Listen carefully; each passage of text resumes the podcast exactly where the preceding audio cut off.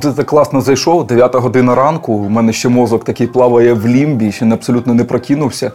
І ти мене питаєш, а що таке культ? Це про бізнес. І якщо цей культ не генерує інкам, не генерує дохід, то ні про який культ, ні про який розвиток цього культу і думати не варто. Я взагалі не дуже люблю повертатися до західних кейсів і до західних практик, тому що вони не дуже релевантні нашим реаліям. На сьогоднішній день модно чпунькати і хайпати. Окей, ми будемо чпунькати і хайпати. Що буде завтра, абсолютно невідомо. Тому давай заробляти от сьогодні і зараз. Ви повинні просувати себе. Ви виграєте дуже круті роботи. Ви створюєте дуже крутий креатив. І от це все можна просувати тільки через масштаб особистості. Що це саме ви створили, не агенція. А от конкретні люди це зробили. І тільки тоді це знайде свого споживача. Чому? Тому що люди слухають людей, люди купують людей, люди вибудовують відносини саме з людьми, а не з якимись аморфними брендами. Те, що ми вже на них рефлексуємо в ефірі, згадуємо дві агенції. Ну я можу згадати. Три агенції і одну ще технологічну агенцію. Так, на сьогоднішній день ринком рулять чотири агенції. Ні, ну п'ять, почекай, п'ять. А ну, хто п'ять? Ну ми п'ять, ні, ну слухай. Тоді шість. Хорошо, ну, Ринком рулять шість, е, шість да, агенцій. Але, Але ті чотири про них, про, про дві з них чотири не знають.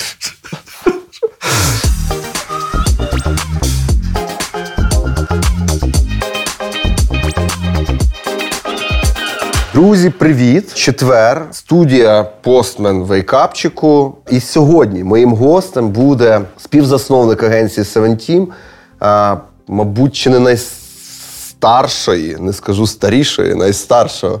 Е, найдосвідченіший. Найдосвідченіший. Да, так, мабуть, буде правильно, да. тому що в діджиталі найстарші і найстаріші да. не продають. Да, Тут ж інновації все бурліт, але поза тим ці ребята 20 років вже роблять е, комунікаційні, вебові і креативні рішення, і це дохріна. Діма Федоренко. Е, так зас... просили, типу, Федоренко чи Федоренко, і врешті-решт вийшли Федоренко. на Федоренко. Да? Да, от, В гостях е, сьогоднішнього ранкового вейкапу. Дім, доброго ранку.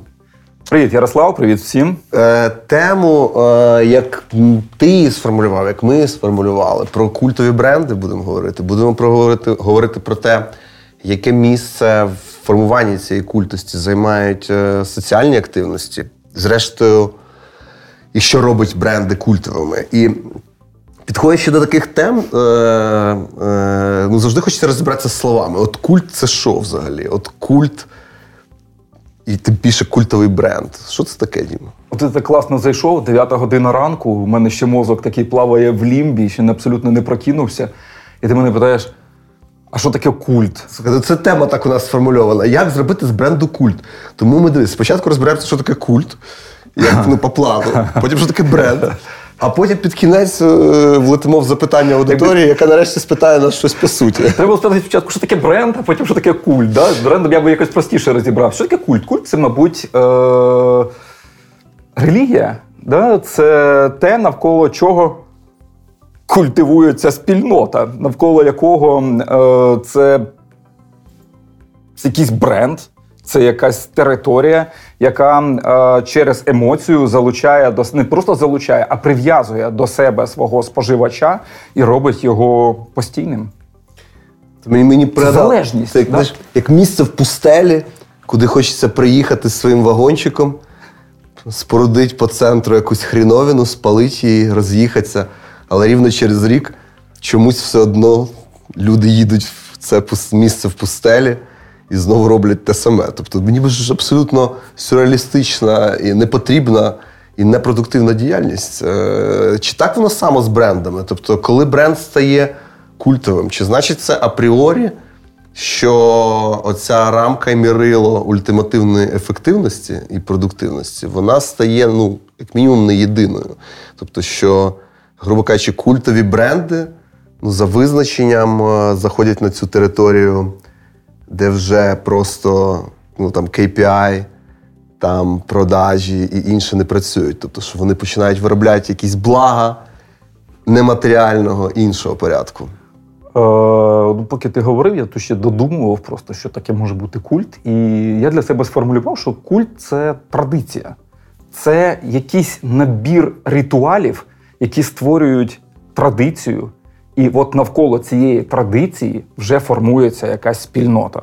О, оце, от, мабуть, буде культ. І тому релігії є культом, якісь обряди є культом, е, і навіть бренд-ритуали це вже є якимось культом. Навіть Та кава сама є, культ, є навіть, культом. Навіть кава є культом ранкова, і ранковий вейкап є культом. О, блін, ну так. Узнаю брата Кольку. Чуть що так уже вкрутив зразу туди і свій продукт. Я, я я, зразу намагаюся застосовувати отримані знання в вейкапі на практиці. Е, що що ж я далеко ходить. Е, і думаю, що наші гості теж це роблять. І так, про що ми про що ти питав? Тому що останній саме. Ну, ми ми говорили, ми говоримо, ну ми намагаємося розібратися з культовістю, і ми зрозуміли, що культ це щось, що дає ну, це благо іншого порядку, ніж просто чистий value, такий дуже практичний. Ти сказав, що поки я це доформульовував, ти ще подумав, що це ще ритуал, певна циклічність, тобто певна обрядовість, яка присутня і в релігійних практиках, і вона ж, в принципі, активно освоюється брендами. І може є ще якась третя компонента цієї культовості, так, щоб вже знаєш, Бог любить Троїцю. Ну, якось е, виділити два фактори без третього. Глядачі можуть подумати, що спікер не до кінця розібрався в темі. І третій фактор це гроші. Тому що бренд це завжди про гроші, це про бізнес. І якщо е, цей культ не генерує інкам, не генерує дохід, то ні про який культ, ні про який розвиток цього культу і думати не варто. Недавно, е, якщо пам'ятаєш, я постив ролик, соціальний ролик, але рекламний ролик е, бренду Зева який випускає туалетний папір, який випускає туалетні рушники, який випускає серветки, абсолютно банальна продукція. Але що вони підняли на поверхню? Вони підняли на поверхню проблему гендерної рівності. І не просто гендерної рівності, а гендерної рівності в сім'ї. З одного боку, здається, що так, вони просто пішли, зробили соціальну рекламу. Але з іншого боку, вони сформували таку суперлояльну спільноту споживачів. Тому що, якщо навіть подивитися на ті пости, на ті розшери, на ті коментарі, які е, були в під цим відео, яке я е, у себе запостив, це було відсот, були на відсотків на 90 жінки. І вони казали так. Так, так воно є. Вони ділилися, вони казали, що вони плачуть. Вони вони діставали ще свої більш глибинні інсайти і викладали їх. От і давайте уявимо, що ці люди прийшли до полиці, і в них стоїть там, які там є клінекс, да, там є українська рута, і є ця зева. Який вибір вони зроблять в цей момент?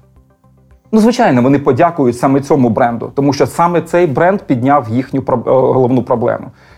От і вони навколо нього формують уже свою таку досить таки стабільну спільноту. Якщо бренд зможе не тільки цей ролик запустити, а й запустити якісь ще більш е, стабільні, хай інтерактивні діджитальні інструменти, які дадуть можливість цим жінкам. Е, не просто зрозуміти цю суть проблеми, а й вирішити її в своєму ну, своїй сім'ї. Наскільки, наскільки, от як тобі здається, е, споживач з'єднує оці social activities, допустимо, окей, Зева, допустимо, окей, ролик, допустимо, окей, е- я там як жінка, чи я як чоловік дуже оцінив їхній, е- ну, їхні розмову про ролі в сім'ї, про жінки, чоловіки і так далі. Файн. Е, Перед полицею, е, чи чи завжди це вспливає перед ну, Е, в нашій голові, е, коли ми знаходимося перед поліцією, чи ці фактори, е, яку роль вони займають? От, ну, грубо кажучи, який тут зв'язок? На що, Як бренду взагалі калькулювати такі активності? Як як менеджерам сісти от і на папірці сказати собі, окей, оце в нас піде в кращу упаковку, а це в нас піде в social activity за такі гроші? Який, ну, грубо кажучи, як розраховувати такі активності? А в тебе є е, рішення? Як е, розраховувати такі активності? Мені здається, що е, це питання більше такого місіонерського характеру. Якщо бренду є що сказати, воно не, не народжується просто так, ні звідки.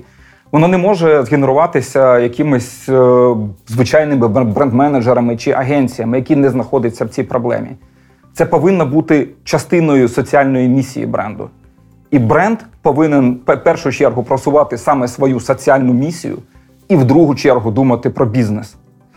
Е, У мене є в практиці. Я взагалі не дуже люблю повертатися до західних кейсів і до західних практик, тому що вони не дуже релевантні нашим реаліям. Давайте не забувати. Тому що, ну що на Заході? На Заході більш ситі спільноти. Да, В них е, традиція реклами, традиція маркетингу вона вже складає 200 чи 300 років, а в нас 30. Ну, добре, там в Радянському Союзі, мабуть, щось ще було невеличке. От. Тому не можна їхнє пальто вдягнути на себе, воно просто не сяде. Давайте дивитися більше, мабуть, на наші кейси.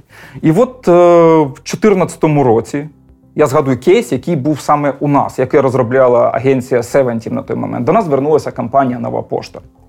І в 2014 році, наскільки ти пам'ятаєш, всі позгортали свої рекламні активності, тому що бренди вважали, що не можна говорити зі своєю аудиторією мовою бізнесу, не можна їх розважати. В країні війна, в країні смур, люди гинуть. Кожен день приходять похоронки і якісь е, дуже такі смурні вісточки з фронту. От ми не знаємо, коли на наших вулицях чи з'являться взагалі російські танки, чи не з'являться, чи будуть нас бомбити, чи не бом... не будуть нас бомбити. І все-таки приходить новий рік. Новий рік це такий чи Різдво, да, це територія надії, це територія чуда, територія, коли хочеться спілкуватися. А ми закрилися в своїх квартирах. І цей момент до нас приходить нова пошта і каже: ми хочемо. Ми хочемо зробити е, якусь активність для того, щоб наші споживачі знову почали відкрилися, щоб вони почали спілкуватися один з одним, щоб вони повірили в чудо, щоб вони повірили в Різдво, повірили в Новий рік, повірили в те, що все буде добре. Придумайте нам щось. І ми придумали тоді активність, яка називається Таємний Санта. Я не знаю, пам'ятаєш чи не пам'ятаєш, вона була досить таки масштабною на той момент. В неї була е, креативна складова, в неї була продакшн складова і була медійна складова. Що це було таке? Звичайна офісна гра, в яку ми граємо всі в наших офісах. Е, ми давали нашому споживачу, який зареєструвався, е, можливість заповнити свій профіль, розказати трошки про себе, чим він живе, що він хоче, чим він цікавиться, які в нього хобі. От. І після реєстрації він отримував когось свого ну, із візаві. Да? І вони таким чином мінялися подарунками. На початку кампанії е, було задумано, що ну, вони. Там будуть якісь банери, буде піар-складова, будуть якісь там пушинг через соціальні мережі, будуть лідери суспільної думки. Але вже через три дні ми вирішили її закрити, тому що ми за три дні чи за перший тиждень ми повністю виконали всі комітменти по реєстраціям, і воно все накочувалося як сніжний ком. Коли ми подивилися, що люди шлють один одному, вони слали якісь там не знаю, подарунки ручної роботи свої, малюнки своїх дітей. Вони писали листи ручкою, якими ділилися своїми переживаннями в цей момент.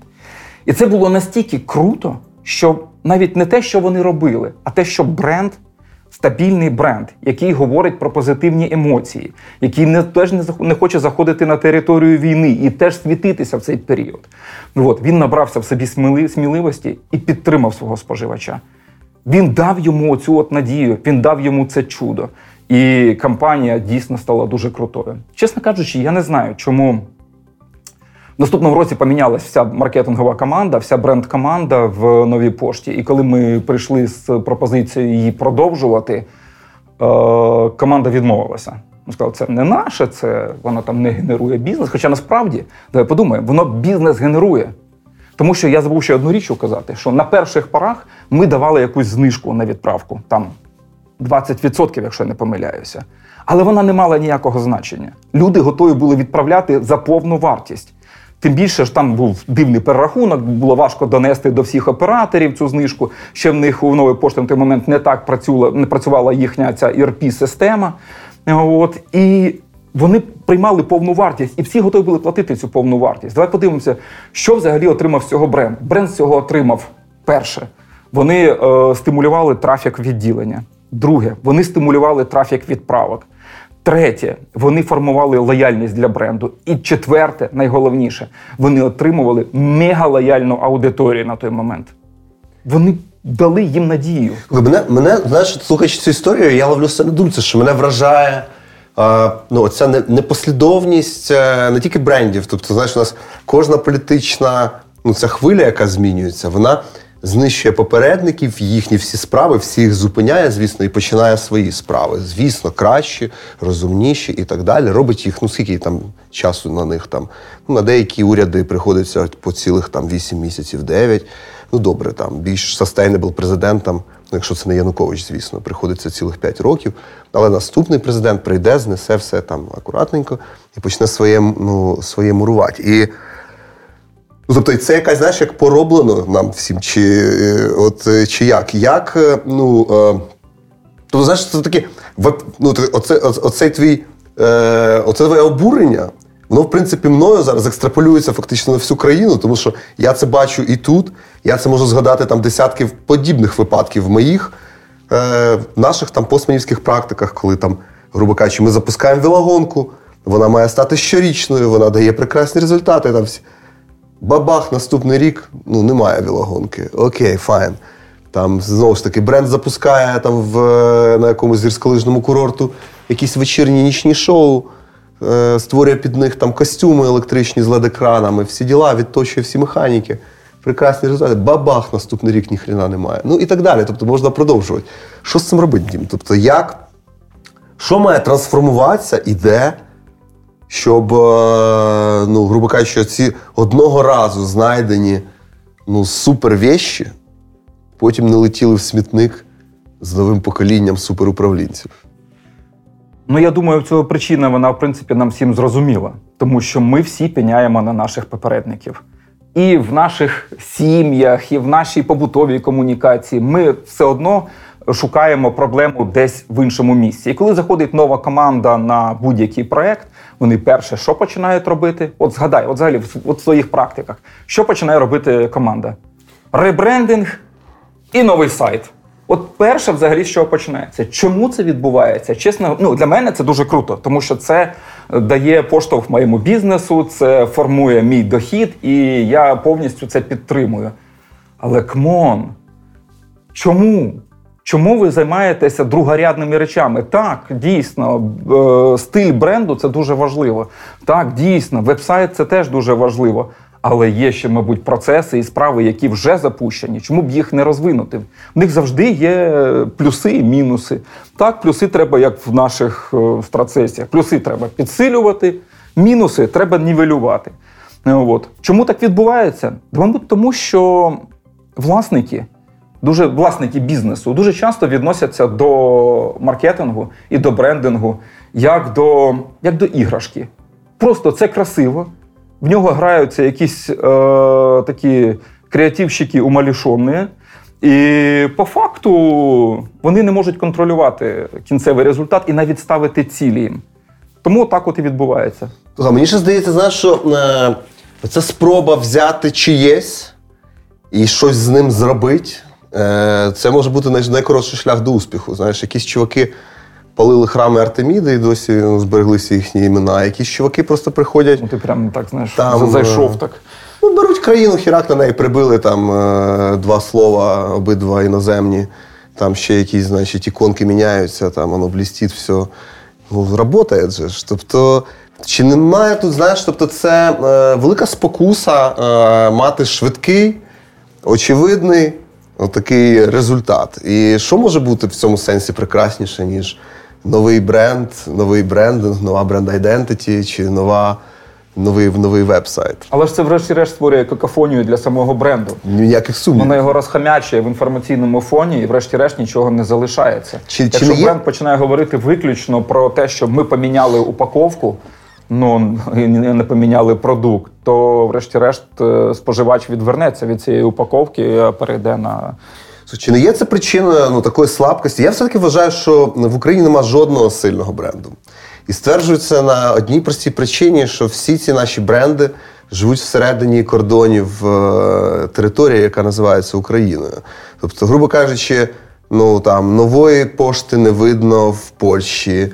Там, я не знаю, там Приватбанк не вийшов, і Монобанк, до речі, теж не вийшов на жоден інший ринок сусідніх країн.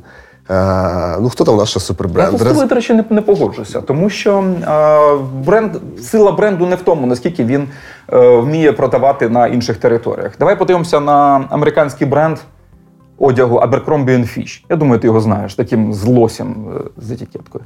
Це чисто нью-йоркський бренд, який працює чисто з нью-йоркською аудиторією, який принципово тільки зараз відкрив в Мілані перший магазин. От. І то він там не дуже пішов, тому що він працює саме із локальною аудиторією.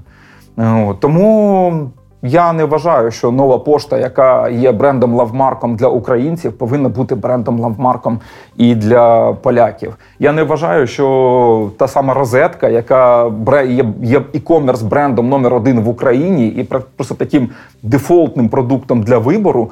Е, повинен бути дефолтним брендом е, для німців чи македонців, чи я не знаю індусів. От він вміє працювати з цією аудиторією респект йому. Він будував їх, він виростив цю аудиторію. Це дуже круто. А наскільки це ну, тобто, окей, давай тоді інше. Тобто, якщо ми ну не назовні, давай тоді подумаємо, а що станеться з цими брендами, наприклад, якщо, не дай Бог, Федексу виявиться, що таки він хоче е, бути присутнім на Та все дуже просто. Федекс прийде його і купить. Я не думаю, що Федекс прийде і буде відкривати тут свій офіс. У нього вже був такий досвід, і він е, закінчився нічим.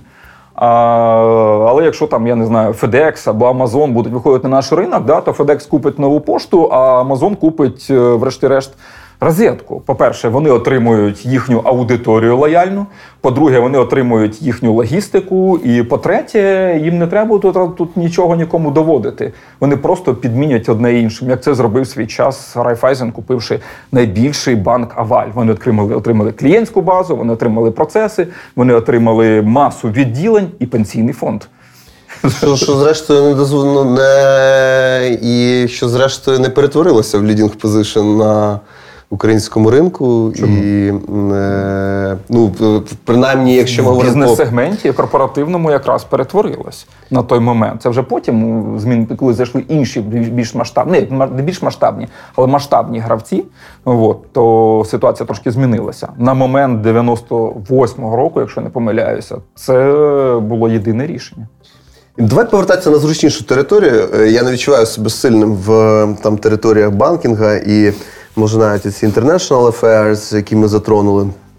Е, все-таки до е, бренд, культ е, і ну, і значення соціальних от, оцих активностей і Давай. і місії.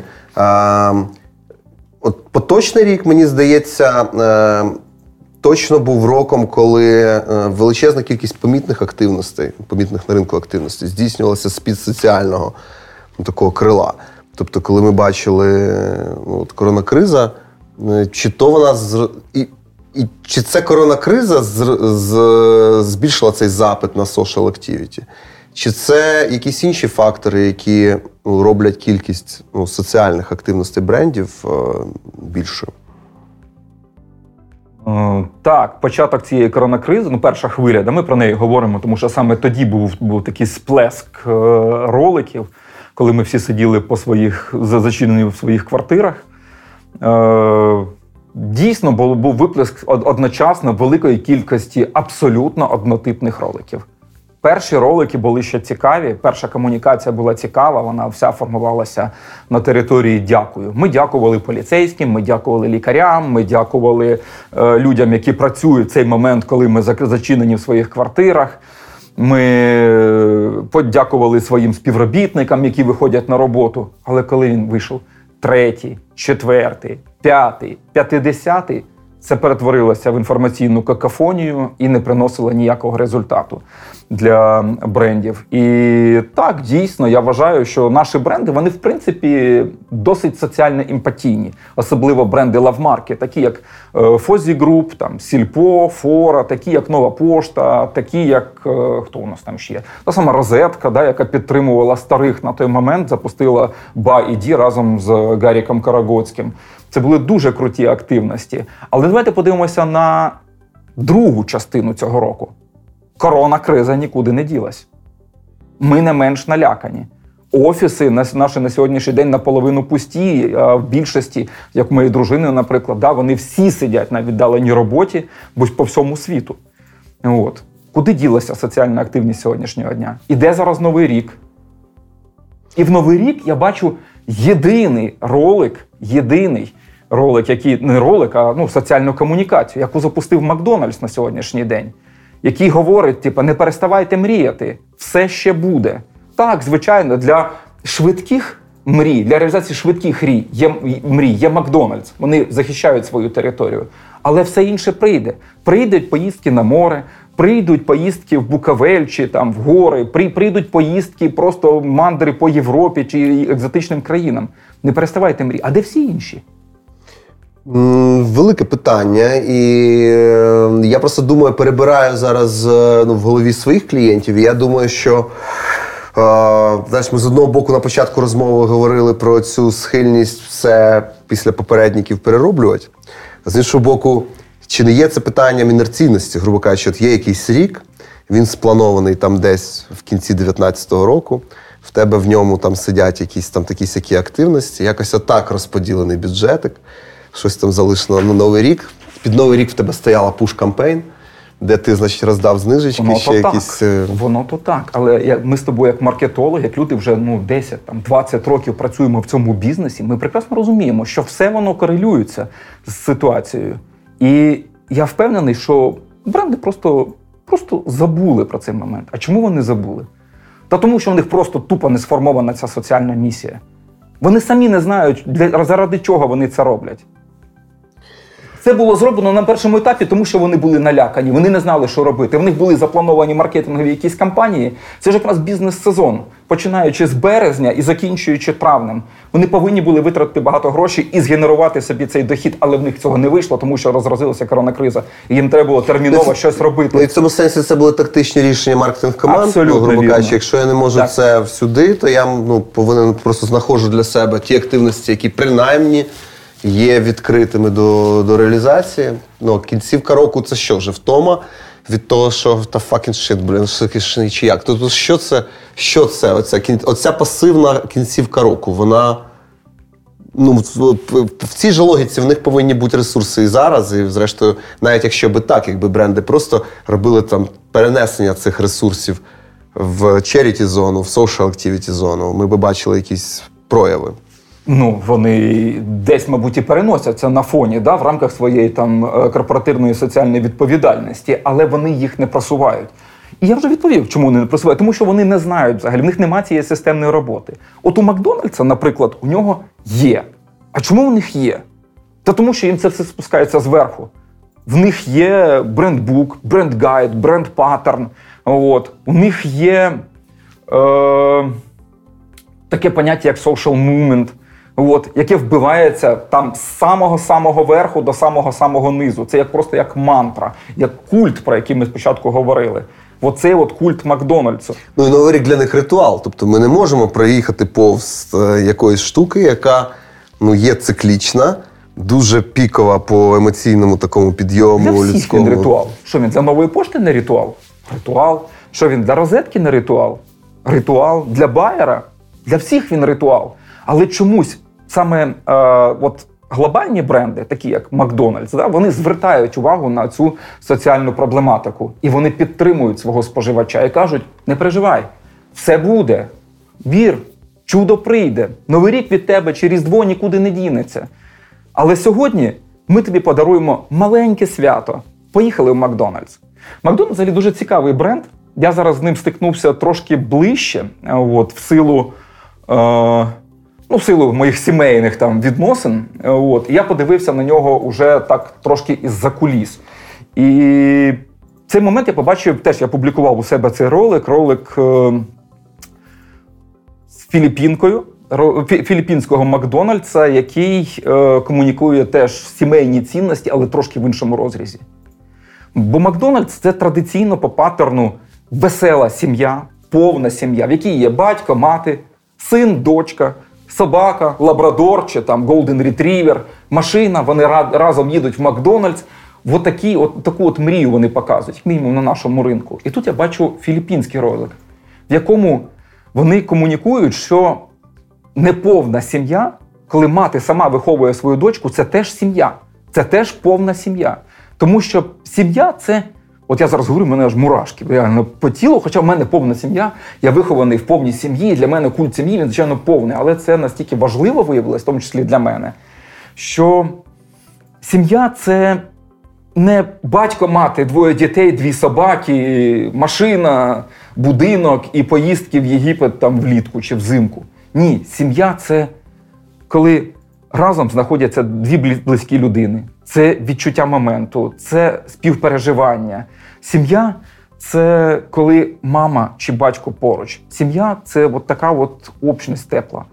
Не от. І це те, що вони намагаються донести до свого філіппінського споживача. І це абсолютно йде в розріз з Макдональдсом. Тим більше в цьому ролику вони стібуться над собою. Там, ну потім уже, я думаю, ми можемо в коментарях подати посилання на цей ролик, щоб наші глядачі його побачили. От. Там спочатку йде, він знятий весь в одній локації. Там інтегрований продукт. Дівчинка з картоплі фрі, те, що найбільше люблять діти, вона складає будиночок. І в якийсь момент мама, а вона каже: так, це наша сім'я. Але вона тут чогось не вистачає. І в цей момент має, мама настільки круто відіграє, вона боїться наступного кроку. Боїться, що дитина скаже, що тут не вистачає батька. Але, врешті-решт, дитина робить дах і каже: все, все на Оце наш, наша сім'я, це наш будинок, це наші стіни. Тут живемо ми з тобою. Але перед цим Макдональдс стібеться над собою. Він показує свої такі прям по паттерну зроблені сім'ї. На одному столику сидить повна сім'я, яка підкидає картоплю фрі. Це те, що ми постійно бачимо в їх роликах. На іншому сім'я е, показує, як дитину годують цією картоплею. І тут показують третю сім'ю. Їх прям як білих ворон виділяють цьому. От. І це не просто один ролик, це величезна кампанія, яка вже із року в рік іде е, на території Філіппін, і де вони просувають от такого формату сімейні цінності. Це дуже круто. Це дуже сміливо для такого бренду, е, як Макдональдс. Ну, можливість змінюватися і просувати свої цінності. Бачите, ну, щоб такі компанії з'являлися, то що я зараз слухаючи тебе відчуваю. Очевидно, е, повинно бути, по-перше, досить е, глибоке розуміння, хто хто ці наші, хто ці наші споживачі, хто цей наш споживач. Е, по-друге, мабуть, дуже важливо бути з ним ну, якийсь час у серйозній взаємодії. Тобто, щоб так глибоко залізти в іронію над собою, в такі тонкі інсайти, ну як то. Очевидно ж, велика частина філіппінських родин е, ну, це родини неповні, і ну, саме тому з'являються подібні комунікації. Ну і також вони з'являються, тому що хтось дуже скрупульозно вивчає, а що є філіппінською родиною, яким чином вона відрізняється від нашого загального паттерну Global, оцієї full family з усім її щастям. І що нам з цим робити, зрештою? І це ну, це просто потрясаюча навіть не результат потрясаючий, якщо я зараз відчуваю. Я відчуваю просто кайф від процесу, який привів людей до цього результату. І він є неможливим, очевидно, е, просто тому, що хтось зібрався, а давайте-ка зробимо суперрекламу під це новорічне свято, гуданем, там, хайпанем е, і так далі. Це е, стратегічно, це не тактично. Більшість українських брендів на сьогоднішній день мислить. Ну, не великих брендів. Великих брендів там вже є стратегія. Да? А от брендів середнього дивізіону, мас-маркетного сегменту, вони мислять стратегіями. Ой, стратегії. Вони мислять е, тактично. На сьогоднішній день модно чпунькати і хайпати. Окей, ми будемо чпунькати, е, чпунькати і хайпати. От Таким чином ми будемо стимулювати потребляцтво, а ця вся от е, формування ком'юніті взагалі не, не зрозуміло. Будемо ми завтра, не будемо ми завтра. Що буде завтра, абсолютно невідомо. Тому давай заробляти от сьогодні і зараз. Але це абсолютно непродуктивно, а це абсолютно не стратегічно і не вирішує задач бренду. Слухай, е, я знаю, що от, це з культ. Ми з тобою починали ще до ефіру говорити і виділяли, що там оце слово культ, як культура, як щось. Я під дією ще позавчорашнього розмови з е, Юлією Федів, е, Український культурний фонд і де ми багато говорили про культуру. І там, знаєш, теж ця розмова про ну, довгий impact і про те, що от культура, як вона її мислить, це взагалі така тотальна перепрошивка е, суспільства, тому що ну, каже, слухай, ну ми займаємося речами, щоб людям пояснити, що дивіться, ви можете тут у нас 20 копійок на такому гранті, а ще ви можете тут якісь речі, значить, дофандрейзити, а ще ви можете оце зробити комерційною складовою вашого проекту. І дивіться, навіть якщо не вистачить. І вони фактично займаються такою, знаєш, бізнес-едюкейшеном. Тобто культурна інституція для того, щоб хтось міг зробити свій культурний проект, заходить на ну набагато ширше. Слухай, я тут абсолютно з нею не погоджуюся, якщо чесно. Так, да, воно виглядає дуже круто, і я впевнений, що е, вона теж не до кінця чесна зараз з собою. Я не можу залізти їй в голову. Вот. Але мені здається, що вон, їй було б набагато і простіше, і зрозуміліше просто роздати в повному об'ємі кошти саме тим митцям, які формують сенси для української аудиторії. Тому що це не задача митця шукати гроші. Це задача продюсера, це задача фандрейзера, це задача менеджерів, аккаунтів і так далі. Саме задача митця за, створювати сенси. Звичайно, захищаючи захищаючи е, УКФ і нашого попереднього спікера, що я завжди роблю щодо наших спікерів. Е, якщо хтось наїде на тебе, я тебе теж захищу потім е, колись там. Мені якраз здається, що просто оцього повного розуміння немає. Тобто, знаєш, там митцю потрібен потрібен просто поруч оцей. Е, менеджер, який буде частиною цієї sustainability і і буде ресурсом ну, його. Е, ну або інакше митець опиняється Ван Гогом, який, знаєш, там в кінці кінців відріже собі нахрен вухо, там е, стіче кров'ю, помре. Через 20 років ух ти ніхренася, що він натворив. Тільки, чи буде психіатру. Чи буде митцю від того добре?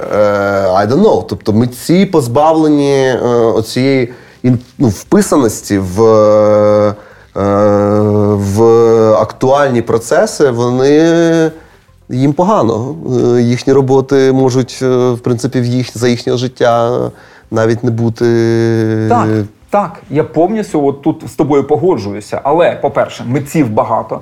Не в кожного є можливість, не в кожного є така комерційна жилка. Не кожен із митців розуміє е, необхідність е, такого менеджера. Це не їхня задача. Так, Це я правда не їхня задача. А по якому принципу тоді їм роздавати? Тобто і приходить УКФ, просто посіває і каже: Ей, митці, станьте, будь ласка, так, розпорошіться там по одному, значить, метр на метр, і ми будемо посівати, значить, хто що вихопить, той той буде реалізовувати. Ну, і, ну, і... у митців, е, по-перше, у них є експертна рада. Звісно. От експертна рада визначає, кому давати кошти, а кому не давати. Але кошти. щоб визначити, ти повинен подати якусь мінімальну заявку. В ній повинні бути якісь мінімальні траля, тра-та-та, тра-та-та, якась sustainability, щось описане ще. І навіть щоб це зробити, митцю доведеться мати ну, якісь а, е, скіли для того, щоб підспакувати свої уявлення до проектного вигляду. Ну, дивіться, при прийнятті будь-якого рішення по грантових, е, в грантових проєктах є дві складових. Перша це сам проєкт, а друга це відносини з цим митцем. Якщо е, експерти чи грантодавець не знає цього митця, то хай він буде, хоч я не знаю, хоч Ван Гогом, хоч Гогеном, хоч я не знаю, там другим Лесем Подерев'янським. Ніколи він ці гроші не отримає. Ніколи. Взагалі, це факт, яким треба жити. Тому митець, як мінімум, повинен вибудовувати відносини з цією експертною радою. От. І він вирішить 50% цього питання. А 50% це просто правильно заповнена заявка. Як мінімум, якщо він уже подається, якщо він знає цих людей, то він зможе з ними проконсультуватися, чи правильно він заповнив цю заявку. В іншому випадку ці гроші йому просто не потрібні. Ми уяви собі, скільки митців ми в принципі не знаємо на сьогоднішній день. Чому? Тому що вони просто не скористалися можливістю, якоюсь мінімальною можливістю донести свою думку до своєї аудиторії. Вони вважали, що їх і так повинні зрозуміти, їх і так повинні знайти, їх і так повинні побачити. Колись дуже давно, дуже давно, ми з е, Пашою Клуб... ну, е, Клубнікіним, він вже зараз вже Вржещ, Да, з Пашою Вржещем і моєю дружиною там ми мандрували по країнам Південно-Східної Азії. Як зараз пам'ятаю, сидимо ми в Лаосі в ресторані, в черговому ресторані, де сидів обов'язково Мел Гібсон. Він там сидів, по-моєму, в усіх ресторанах. От, І йому якусь, е, якісь лаоські стейки. От, І ведемо дискусії. А так як ми всі люди з креативної індустрії, всі люди з реклами, на той момент е, він працював в компанії Лео Борнет разом моєю дружиною, вони були якраз креативною парою. От, е, Він опонував мені. Я казав: ні, ви повинні просувати себе. Ви виграєте дуже круті роботи, ви створюєте дуже крутий креатив. І от це все можна просувати тільки через масштаб особистості. Що це саме ви створили, не агенція. А от конкретні люди це зробили. І тільки тоді це знайде свого споживача. Чому? Тому що люди слухають людей, люди купують людей, люди вибудовують відносини саме з людьми, а не з якимись аморфними брендами. Люди не купують статуетки, тарілки чи ще щось. Але ж Макдональдс вибудовує стосунки з людьми. Як бренд ні. Він показує конкретних людей, які вибудовують стосунки з людьми в своїй комунікації. Це не бренд Макдональдс. От в цьому ролику свіжому мама з сином виходять і вони мріють. І тепер Це вони, вони і тепер вони є Макдональдс. Вони просувають місію Макдональдса, вони несуть дух Макдональдса, вони просувають цю ідею Макдональдса. Так, і вони їдуть в Макдональдс для того, щоб вирішити свою маленьку мрію сьогоднішнього дня. Так, от я з Пашою закінчу. Е- І чим це закінчилось на сьогоднішній день? От давай повернемося в ту ту бесіду. Тоді ми не довели нічого один одному. Ми дуже часто сперечалися, у нас були великі дискусії. І тоді він відстоював все-таки свою позицію і сказав: так, воно типа, мене повинні знайти самі. Я не просто так е, входжу в шорт-лісти. Тоді був шорт-лісти Cannes. До речі, ми робили для них діджитал, а е, вони створювали креатив, ну і дизайн. От. Е, і шортлісти Кан, і епіки, і в них було дуже багато нагород. Ну не просто ж так вони п'ять разів підряд ставали креативною агенцією року, що потім всі втомилися. Таня моя вирішила типу, змінити взагалі профілі піти з реклами. Паша відкрив свою агенцію, банда, яка стала успішною. От, Таня на сьогоднішній день вона сценарист, письменник, ну і трохи там креативний директор в, в цих реаліях, там допомагає іншим брендам. От, е, до чого я це вів? Розмова про роль лічності і да, бренда. І що на сьогоднішній і... день ми бачимо, і ми бачимо, що вони, банда, побудували свій е, бренд на трьох особистостях: на бренд-лідері Паші, на взагалі лідері цієї спільноти, на дизайн-лідері з е, там такою фан-складовою Єгорі, і на людині, яка мислить стратегіями, на такому, типу, ну розумному, на такому системному, да, на Ярику. І вони просувають саме людей. І через людей вони роблять цей свій бізнес. От до чого це прийшло. Тому що свої досягнення треба просувати, своїх клієнтів треба просувати, свою місію, яку він сформулював на сьогоднішній день, як е, щирість, треба теж просувати. І в цьому, мабуть, є рецепт успіху. А Федорів взагалі ще крутіше пішов, да? він взагалі на собі побудував. Назвався Федорів сказав, це все інше, це Федорів, це все от моє. Я підписуюся під кожним продуктом. Ну да, ну тут е, велике, е, велика розмова. Е, давай повертатися. Агенція для мене складна розмова, оскільки, ну, будучи, знаєш, там, мене, це, це мене переносить з трибун зразу на хокейне поле. І коли ти знаєш е, на хокейному полі з клюшкою, то ти вже не можеш жувати попкорн і казати, а дивися, як воно там зліва справа, зараз о, гол там і радіти цьому. Тобто ти вже ну, зжимаєш цю клюшку, там дивишся, там зараз тебе в бортик вдавлять там і всі діла. І е, там, дивлячись на ринок, я бачу, я бачу. Е, знаєш, мені мені, мені от все-таки. Е, Здається, що цілий ряд е, оцих стратегій, бренд-стратегій, ну, колег, названих тобою, тобто вони досить. Е, ну, Вони вони досить е, маніпулятивні щодо е, ну, щодо, е, щодо ринку, щодо цілого ряду клієнтів. І вони навіть сумніви, чи вірять самі, хто формулюють ці місії стратегії в них ну, грубо кажучи, чи є щирий наїв е, методом росту бренду? I don't know. Чи є е, альфа-самцова теорія, е, значить, е, бренд Фазер? Е, успі... ну, Чи є вона взагалі продуктивною? Чи має право е, ну, leading agency закладати конфлікт між власниками і middle менеджментом? Як ну Ми можемо кажучи. скільки завгодно про і, це і, на це і, і, і я знаєш, е, дивлячись на ці історії, е, знаєш, мені мені, мені завжди мене, мене, мене залишається відчуття, що цілий ряд практик, е, культових практик, роблять е, ну, там, е, бренди і персоналі від, ну, там, відомими і помітними, навіть нагороджуваними. Але при цьому наскільки вони рухають вперед їх клієнтів, там середовища і країну для мене залишається ну, питанням. Не знаю, як це в запитання перетворить. Е, я в цьому Можна сенсі... я від, відрефлексую да. просто на нього. Давай. Що перетворити на питання. Давай. Ми ж можемо, це ж бесіда. Тепер ти мене, ти мене виручаєш, коли я не можу, не можу зайти на, знаєш, на запитання. Ну, дивись, те, що ми вже на них рефлексуємо в ефірі, згадуємо дві агенції. Ну, я можу згадати три агенції і одну ще технологічну агенцію. Так, на сьогоднішній день ринком рулять чотири агенції. Ні, ну п'ять, почекай, п'ять. Ну, хто п'ять? ну ми п'ять, ні, ну слухай. Тоді шість. Хорошо, добре. ну, було б було б нечесно, якби ми не включили цих двох рефлекторів там в список цих супергравців. Добре. Ринком рулять шість, е, шість да, агенцій. Але, ті чотири про них, про, про дві з них чотири не знають. Да, да. Ну, я маю надію, що вони зараз дивляться наш постмен вейкап і все ж дізнаються ну, про дві ну, агенції. деякі, з тобою в Лаос ходили там, ну, е, а з деякими я теж бачився. Ну, може, може, знають. Окей, і. Е, Чотири агенції. Давай їх назвемо. У нас є банда, це як креативна агенція. Да? Номер один креативна агенція. В нас є е, Федорів, це маркетингова агенція. Номер один маркетингова агенція.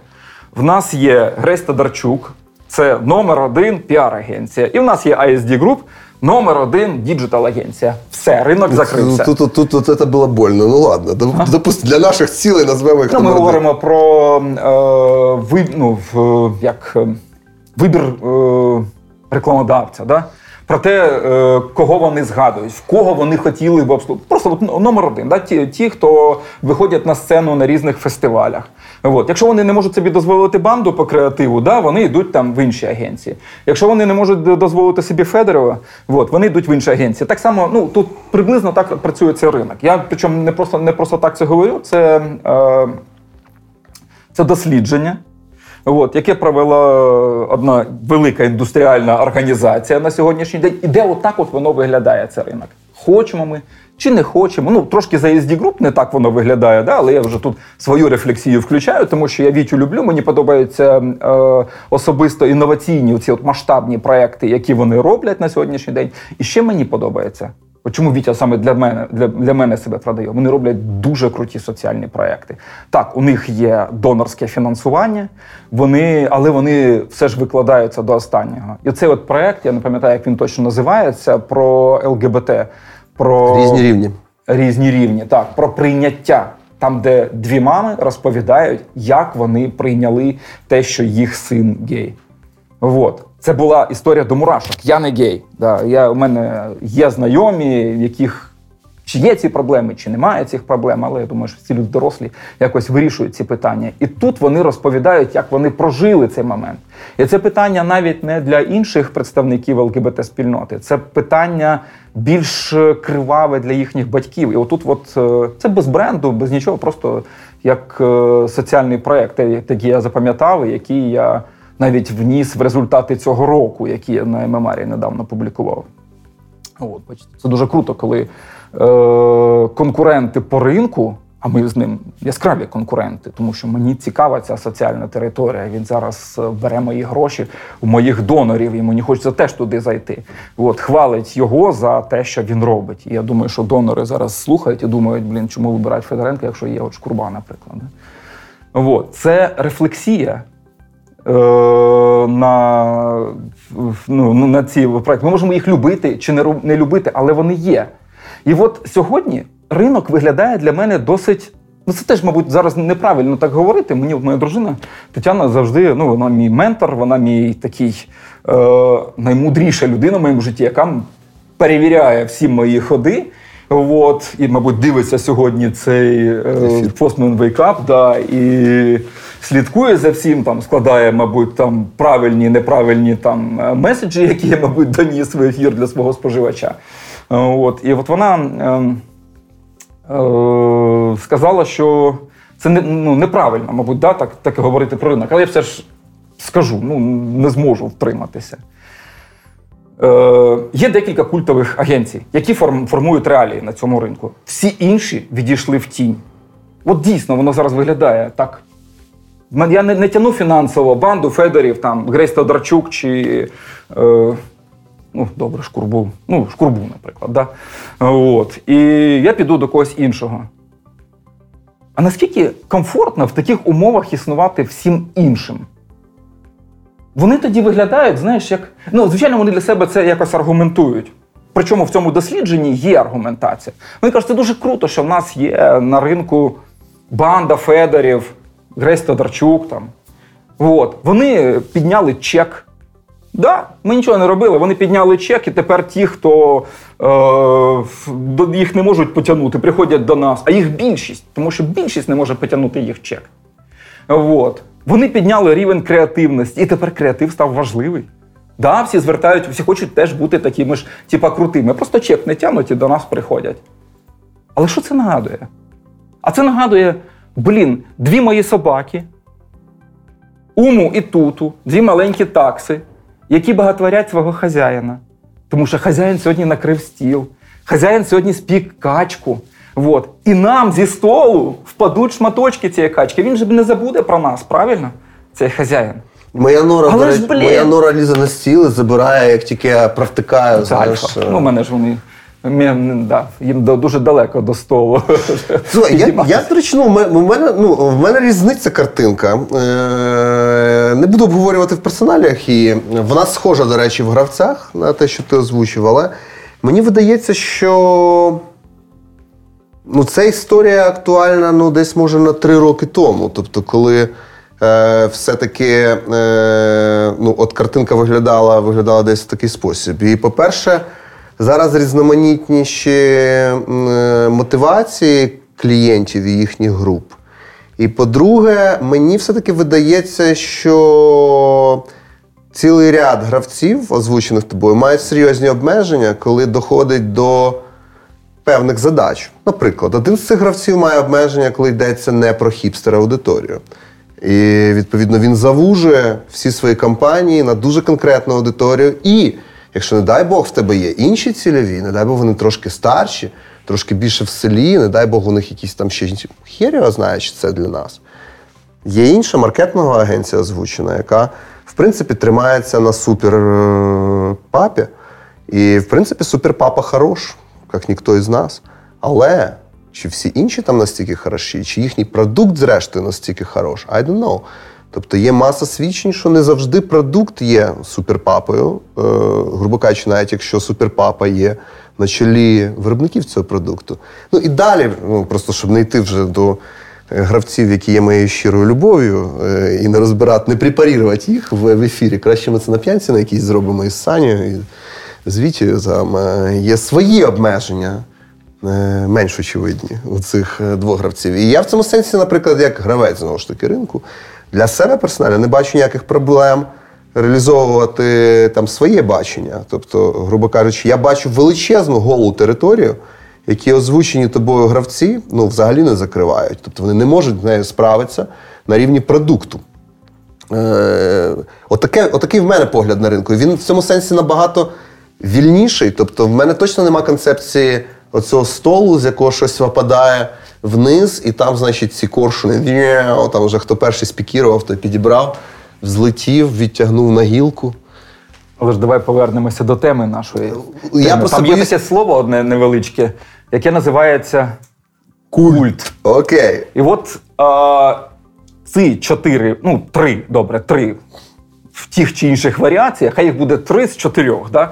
Е, є культовими. Культовими для наших е, споживачів. І на цьому прикладі. І що робить їх культовими а? тоді? І на цьому прикладі. Емоція.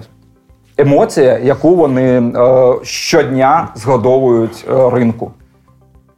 Це не навіть не, хоча да, це, мабуть, і соціальна місія в тому числі. Тому що кожен із них сформував, сформулював свою соціальну місію, і він її несе. Для банди це креатив важливий. Все, креатив маст. Блін. Креатив рішає. Для е, Федорєва бізнес повинен бути яскравим. Бізнес повинен продавати. Бізнесом треба управляти. Я Бачу, вже три фрази понадобилось, щоб писати, що ну, це. Да, ну, да, да, але все одно він про маркетинг, він про бізнес, він про продажі. І от коли, е, якщо ми навіть згадаємо їхні е, пікіровки в ефірі. Звичайно, ми відійшли від соціалки, але все ж давайте закінчимо цю історію. Пікіровки в ефірі, да, коли банда стає там, наприклад, е, агенцією Dot, або там найефективніша агенція року. От, то Федорів виходить з іншим повідомленням. Всі чекали, типа, з чим відповість Андрій. Вони все одно конкурують в цьому полі. Він виходить з абсолютно іншим повідомленням. Він каже: Да, це дуже круто. Я вітаю банду. Вони молодці, вони просувають креатив. Це дуже важливо для нас. Але ми про бізнес. Ми створили стільки-то бізнесів. У нас стільки-то успішних бізнес-юнітів. Ми стали інвестиційною компанією вже із агенції. Ми не просто створюємо креатив, ми створюємо додаткову цінність. Ми до ну, сенсі вони ж потихеньку йдуть на інші території. Можна Абсолютно. їм помахати ручкою і сказати, да-да, ви створюєте це все діло, да-да, ребята. Абсолютно Окей, вірно. Да, але от е, вони трошки про інше. Е, Саша тобто, з Ясею. Зав, завтра їм прийде в голову, що вони з Horizon Capital е, конкурують, і слава Богу. Тобто, може, нарешті з'явиться і папа-інвестор. Тобто, ну що ж що ж тільки бренд папи? Повинні ж бути бізнес-папи, Йоханий Бабай. Чому є бренд папи і немає бізнес-пап? Ну, це ж несправедливо. Да, але це вже йому до, до нього питання. Те, що я бачу зараз, воно працює, воно працює як формула, і його можна косплеїти, просто переносячи на свої реалії.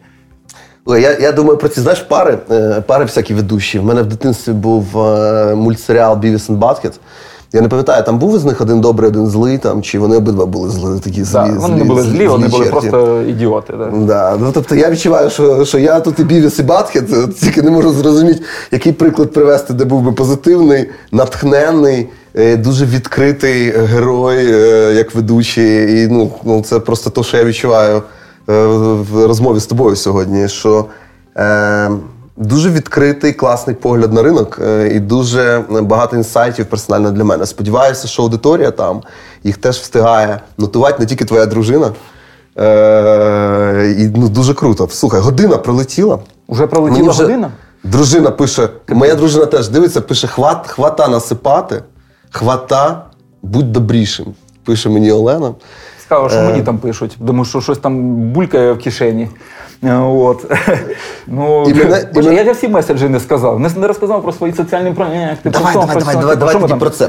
Давай перед тим, як ми. Е, я лише нагадаю нашій аудиторії, що ми ще й запитання спробуємо переживати. Тому якщо у вас є що сказати по цій розмові, є що запитати у Дмитра, тому що які до мене питання. Я хокеїст, який стиснув клюшку. Зараз тільки когось побачу, в кого можна добре врізатися, так і зроблю. А от Діму питайте, поки він у нас в ефірі. Давай про проекти, які для тебе визначальні, ті, про які ти не встиг проговорити поки що.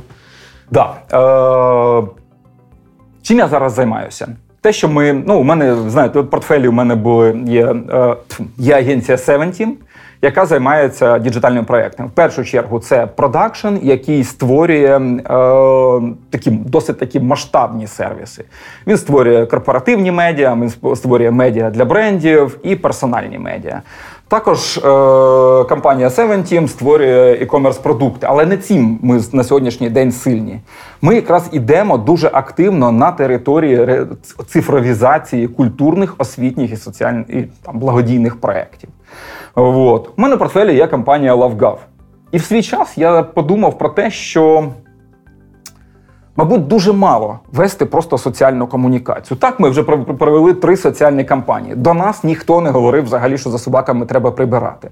До нас ніхто не говорив про важливість е, цивілізованого утримання тварин в місті, особливо собак, тому що саме вони, а не коти, не хам'яки, не змії, які сидять там в квартирах, створюють оцей от соціальний конфлікт на вулицях. От. І якщо ми почнемо як мінімум за ними прибирати, то цей градус цього конфлікту дуже сильно знизиться. Якщо ми створимо якісь умови для цього, то це буде абсолютно круто. Для цього ми створили собачі вбиральні, ми випустили ці перші біопакети, ми створили петицію за введення штрафів, тому що повинен бути батіг і пряник, але одним пряником та проблема не вирішується, як ми знаємо. От. І до чого це все привело? До того, що ми прийшли в Київраду, на комісію, зібрали ж голоси за петицію. А нам кажуть, чуваки, ви правильні, ви молодці, ідіть, робіть свою справу, нам треба піднімати культуру, штрафи ми ніякі не будемо вводити. Петиція теж дуже крута, але ну, просто ви зараз не на часі. У нас тут набагато серйозніші проблеми: енергобезпека держави, ЖКХ і так далі.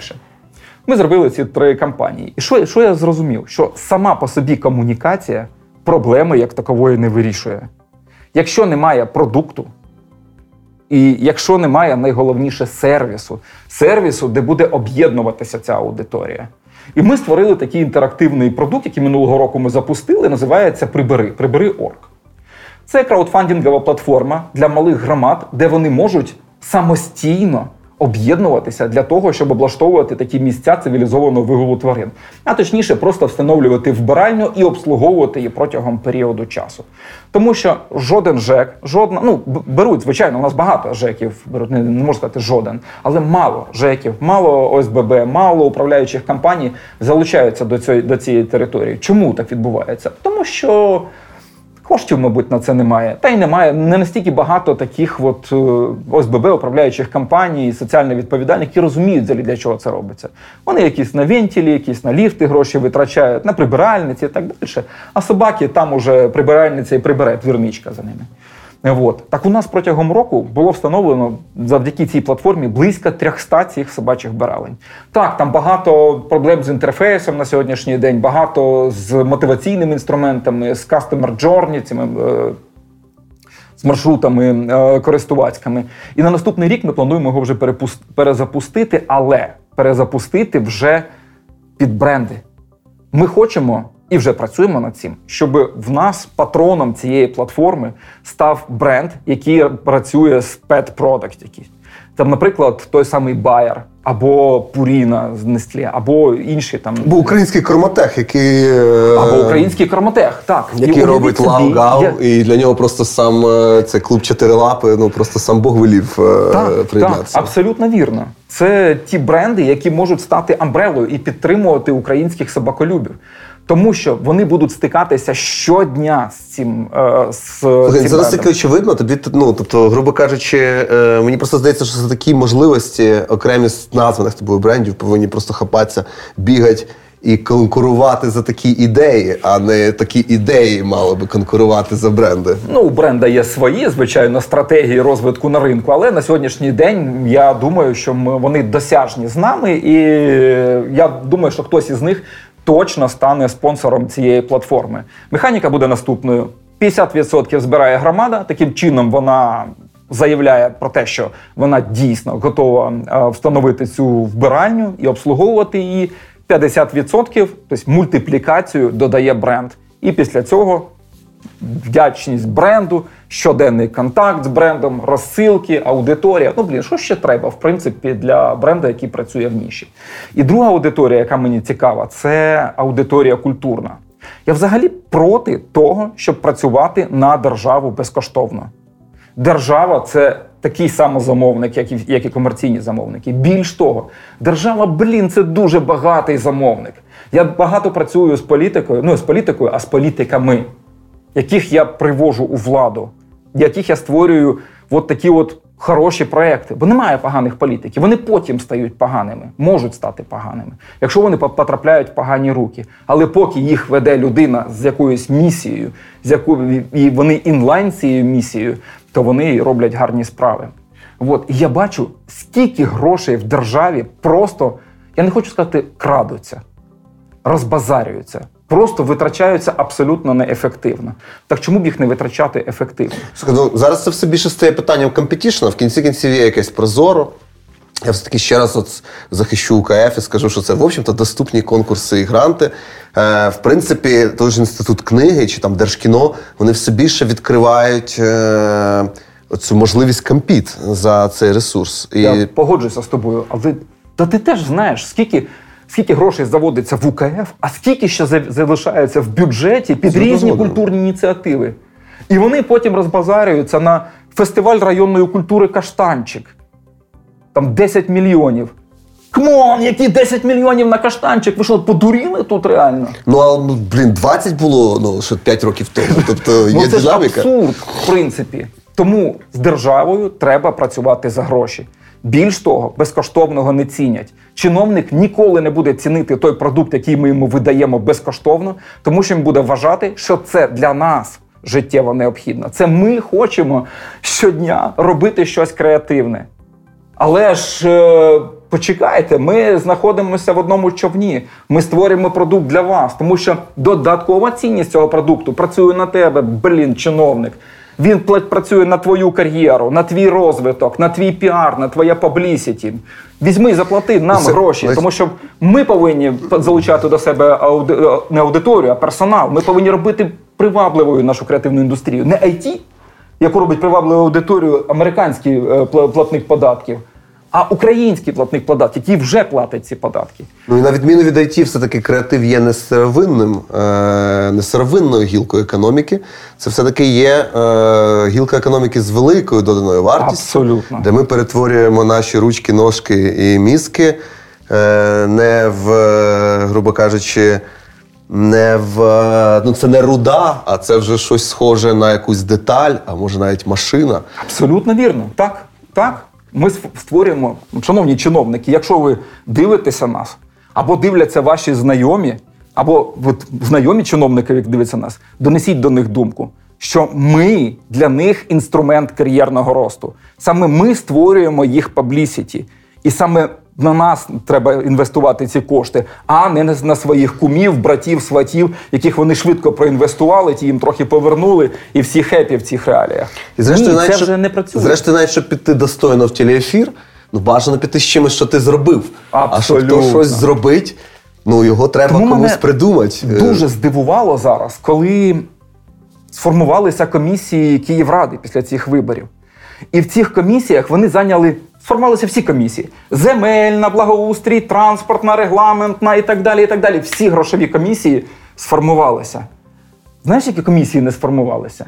Ну, я підозрюю, мене є гіпотеза. В Комісія по культурі взагалі немає. Там залишилось е, керівник з минулої каденції, всі нові не захотіли.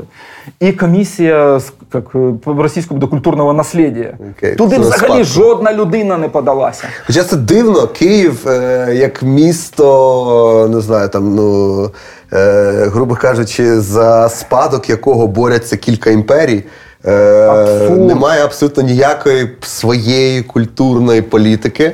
Ну, яка би відрізнялася, вибач, я періодично згадую капельку, каштанчик, е, к, этот, е, куполок і сердечко. Ну, от такий Київ і є зараз. От е, якось так і виглядає. Ну, от такий бренд, такий Київ. Ну, Я звик не обговорювати е, роботи свої, ну, взагалі будь-які роботи, там фейли чи там ну, успіх, так, успіх це, мабуть, круто обговорювати. Фейли, якщо він є, я його не обговорюю, тому що я не знаю бріфу. Там, правда, бріфу не було. В кінці кінців я тут за Бівіса і Батхіда, а ти все-таки на стороні е, не знаю кого. Окей. Якогось позитивного героя. Тому ще раз звернуся до е, наших глядачів, якщо ви нас дивитеся. Якщо нас дивляться депутати Київради, їх дружини, їх друзі, зверніть увагу все-таки на культуру. Тому що можна, звичайно, е, прийти і рвануть прямо зараз десятки тисяч доларів в таких грошовитих комісіях, там, де крутяться ці гроші. А можна прийти, сформувати собі імідж за пару років на ціннісних проєктах і потім заробляти мільйони. Так робили до сьогоднішнього дня. А сьогодні наша політична еліта щось обмільчала. Немає горизонту. Прийшов рванув, блін, і на Гаваї. Так не працює цей бізнес. Якщо ви прийшли в політику, то вже ж якось будуйте політичну кар'єру. Якось будьте більш стратегічними, знаходьте собі партнерів, які зможуть вам підказати, що треба робити в цих реаліях. От і тоді ви візьмете набагато більше. І набагато довше протримаєтеся на цьому політичному олімпі. Але до чого я це все в принципі вів? Що з державою так працювати безкоштовно абсурд, не можна з державою працювати пробоно. А от працювати з проектами, з культурними проектами, навіть державними проектами дуже важливо, тому що в державі, хочемо ми чи ні, у них дуже мало знаходиться коштів і часу на підтримку цих ініціатив. І ми знайшли собі разом з моїм партнером, з Владиславом Трубіциним, який на сьогоднішній день став е, депутатом Київради. Е, проєкт, ціннісний проєкт це відродження культурних традицій цього міста, культурних традицій Києва. І в якості головної, ну такої головної для нас культурної традиції ми вибрали ім'я Михайла Булгакова чи Михаїла Булгакова, якого треба повернути київській громаді. Я взагалі проти того, щоб розбазарювати наш пантеон героїв, для того, щоб розпиляти його. Гоголь наш. Сікорський, блін, ну наш. Малевич. Малевич?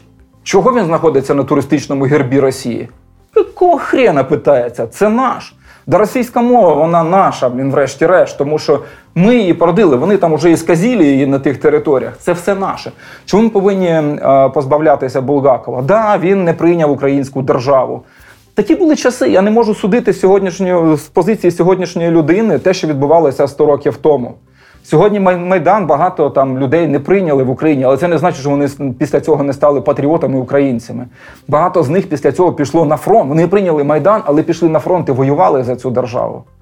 Да, Булгаков е, ну, в тих реаліях він поїхав в Москву, і ми можемо зараз там просто мислити, чому так було зроблено. Я думаю, що він поїхав тому, що в Москві його просто ніхто не знав. Що в цих умовах, коли тут міг прийти якийсь однокласник там однокурсник і сказати, а це Булгаков, контра, його б розстріляли просто. В Москві ніхто не знав, він просто зліг на дно і там якось потім сплив, коли терор знизився. Ну, а далі вже став генієм, а геніїв вже, ну. Треба беречь уже да, треба беречь, але треба їх повертати назад. І от ми зараз займаємося музеєм Булгакова, займаємося відродженням імені Булгакова і українізацією, повернення його в український пантеон цього Булгакова. І, звичайно, ми цим займаємося пробоно, тому що в музею Булгакова немає коштів.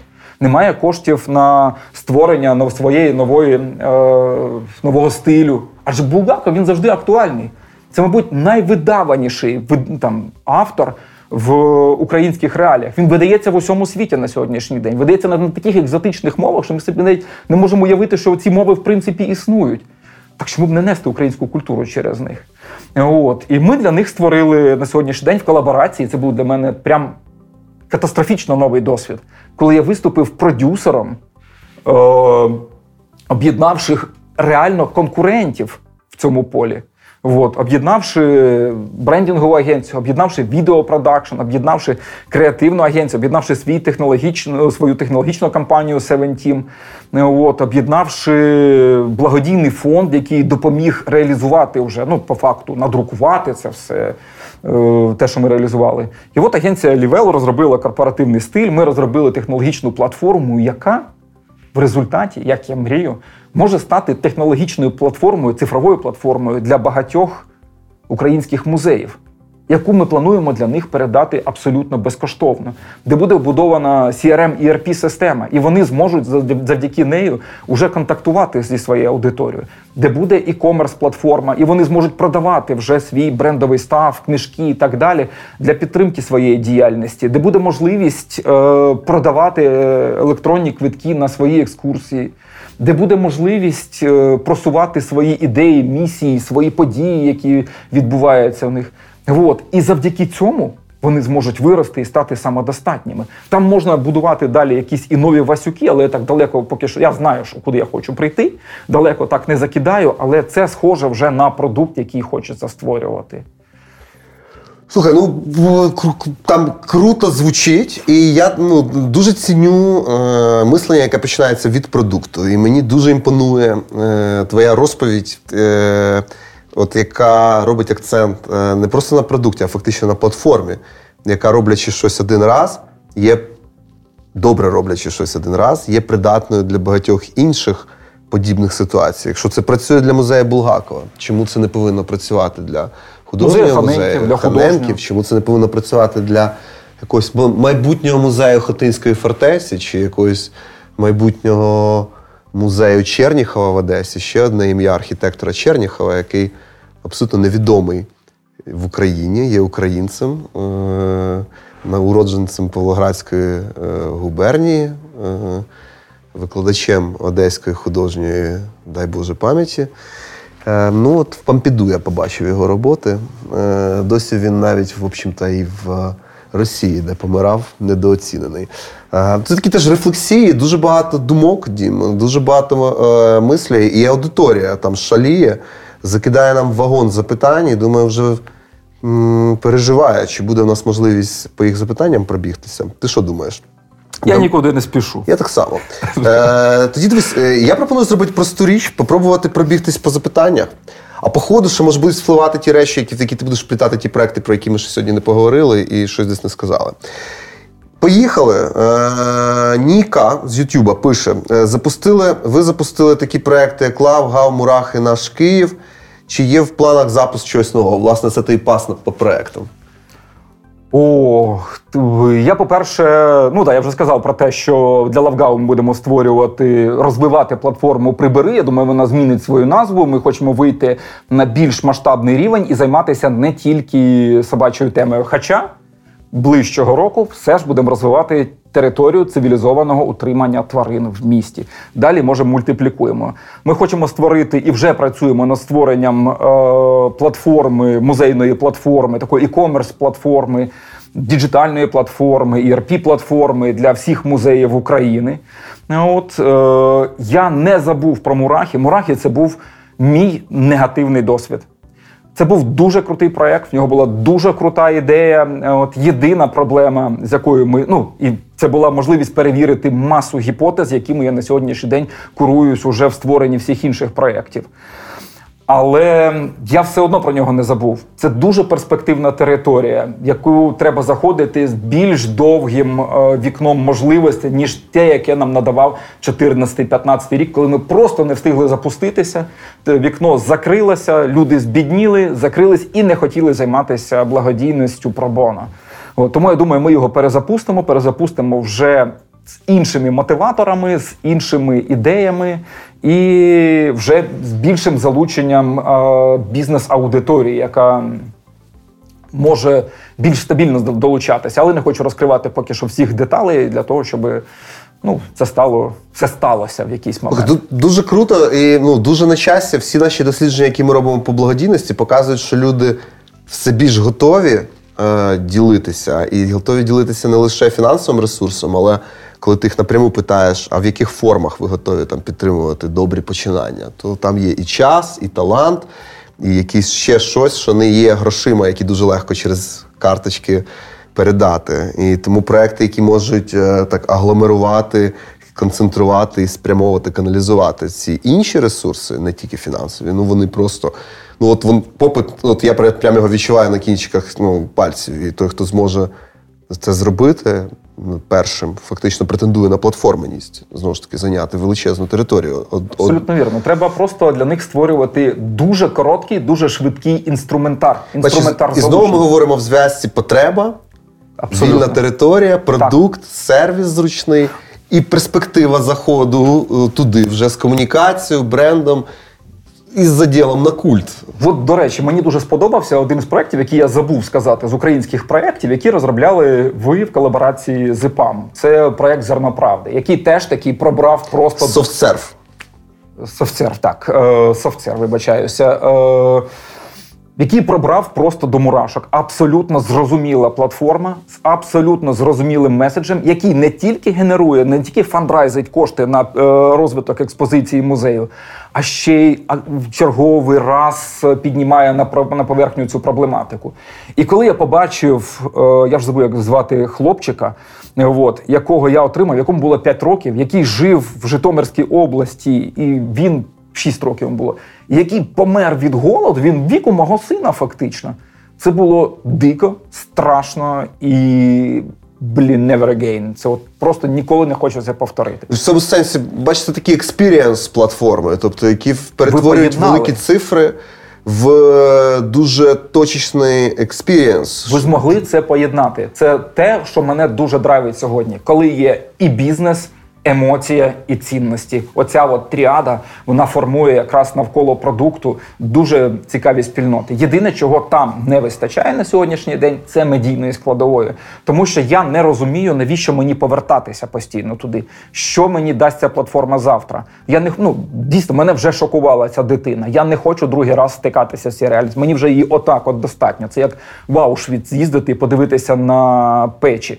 От якби там була якась додаткова інформація, я би до неї, мабуть, би час від часу повертався і ділився би нею. Ну, зрештою, я думаю, що це класний е, інсайт, який прямо зараз ти просто передаєш цій ранній версії цьому MVP, який є. І я думаю, що там ще ну, маса. Маса чого може статися, як і зрештою на всіх ранніх версіях е, всіх платформ. Е, коли ти їх запускаєш, тільки тоді ти в принципі можеш починати відчувати а про що це, в принципі, і що з ним робити? Е, якось так. І от ми сьогодні, ну я закінчую. Е, ми сьогодні ще про проекти. Е, ми сьогодні працюємо з е, такими з проектом House of Europe. Це європейська програма, найбільша європейська програма, яка підтримує українську культуру на сьогоднішній день і допомагає їм розвивати цифрову присутність в українських реаліях. Я впевнений, що ми по факту нашої співпраці теж створимо один із сервісів. І мені дуже подобається працювати з фондом Твоя опора, одним із патроном якого є Маша Єфросініна, які займаються проблемами серця. Я теж впевнений, що от десь уже всередині наступного року ми створимо досить цікаву платформу і презентуємо платформу по підтримці статутної діяльності фонду, фандрейзингу платформ, медійну платформу і презентуємо її українській аудиторії. Серце не тільки полетить в небо, але ще й буде фандрейзити. Побачимо. Окей, е, давай ще до запитань. Е, є запитання, є коментарі, їх дуже багато. Валерія Перетятка десь коментувала: ну як можна це порівнювати? Слухай, я думаю, що там маса було моментів, коли е, і навіть не розумію, до якого це моменту, коли є бюджет, і твій голос та ідеї почують набагато більше людей. Ну, навірно. І вона далі пише питання: як просувати бренд, коли його продукти під NDA? NDA Non-Disclosure Agreements, ці всі обмеження, і як просувати. Є якісь інсайти? Мається на увазі фарма. Тютюн. Фарма. алкоголь. Слухай, ну не обов'язково. Це нішеві. Ну, є нішова аудиторія. Дуже часто, дуже, дуже, дуже часто під NDA знаходиться. Uh, я не знаю, є, є фонди благодійні, які Е, які підписують з нами такі NDA, коли ми не можемо навіть назвати факт співпраці з ними. Може про це йдеться у Валерії? Е, мається на увазі, я так розумію, що агенція. Е, вони з агенцією знаходять. Тобто агенція не може просувати можливо. Ми ми зараз докручуємо своє залучення. Можливо. Тобто, грубо кажучи, от коли є NDA, а тобі треба просувати щось.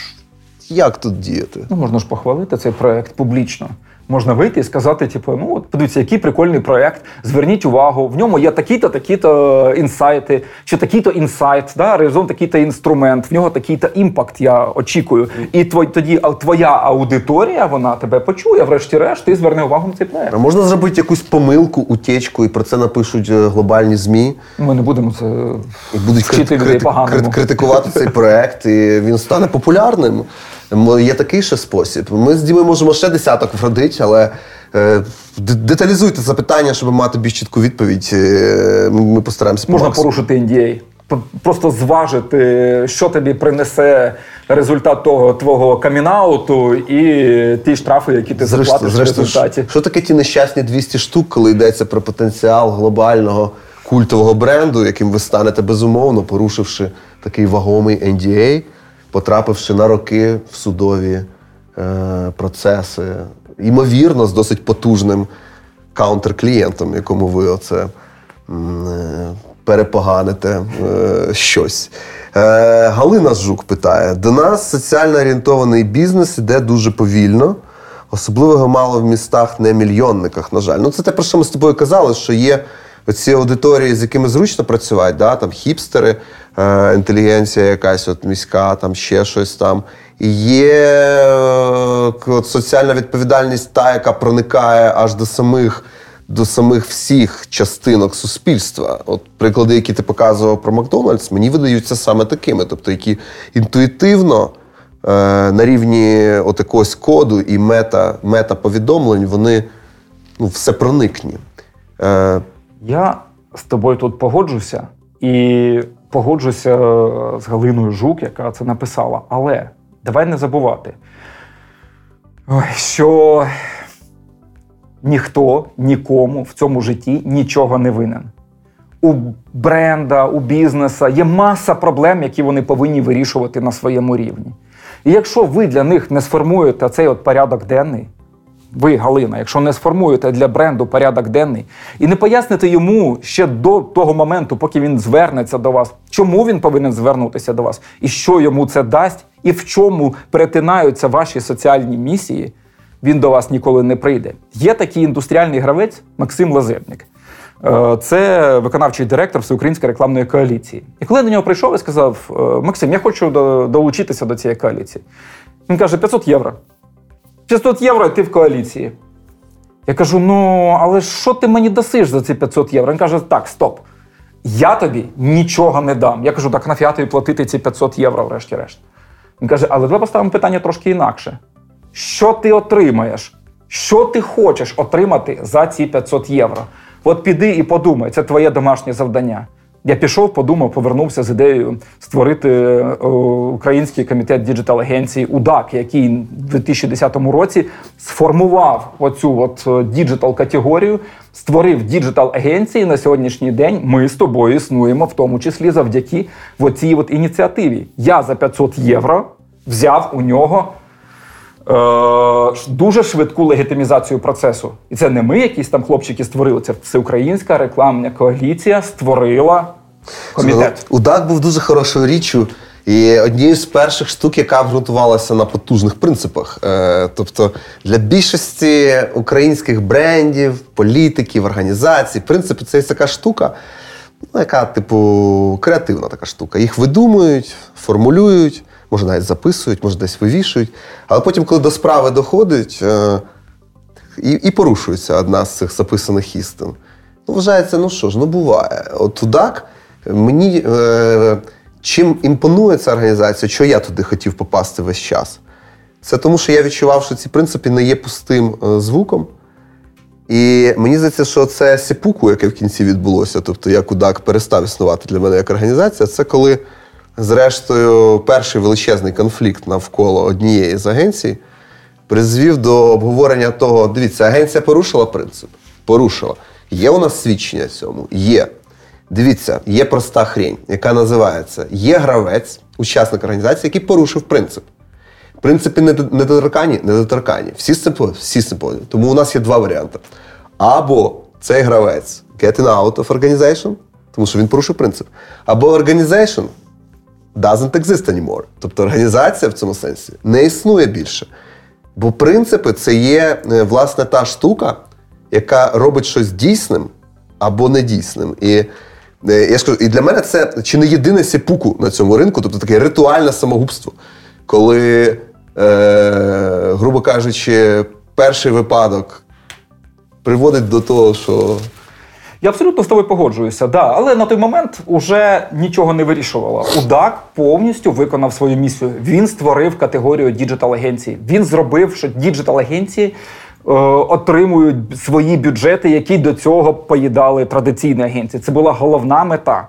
От. Ми створили категорію, ми створили ринок. Ми могли, в принципі, мав розділ своє діло, мав може. А для для тебе digital агенції існують як е, сегмент? Тому що для для Макса Лазебника, до якого я теж з величезною повагою ставлюся, е, як індустріальної ролі, яку виконує ВРК, при всіх плюсах, мінусах, недосконалості цього процесу. Поза тим, е, і Макс каже, що ну немає ніякого digital, вже всі digital.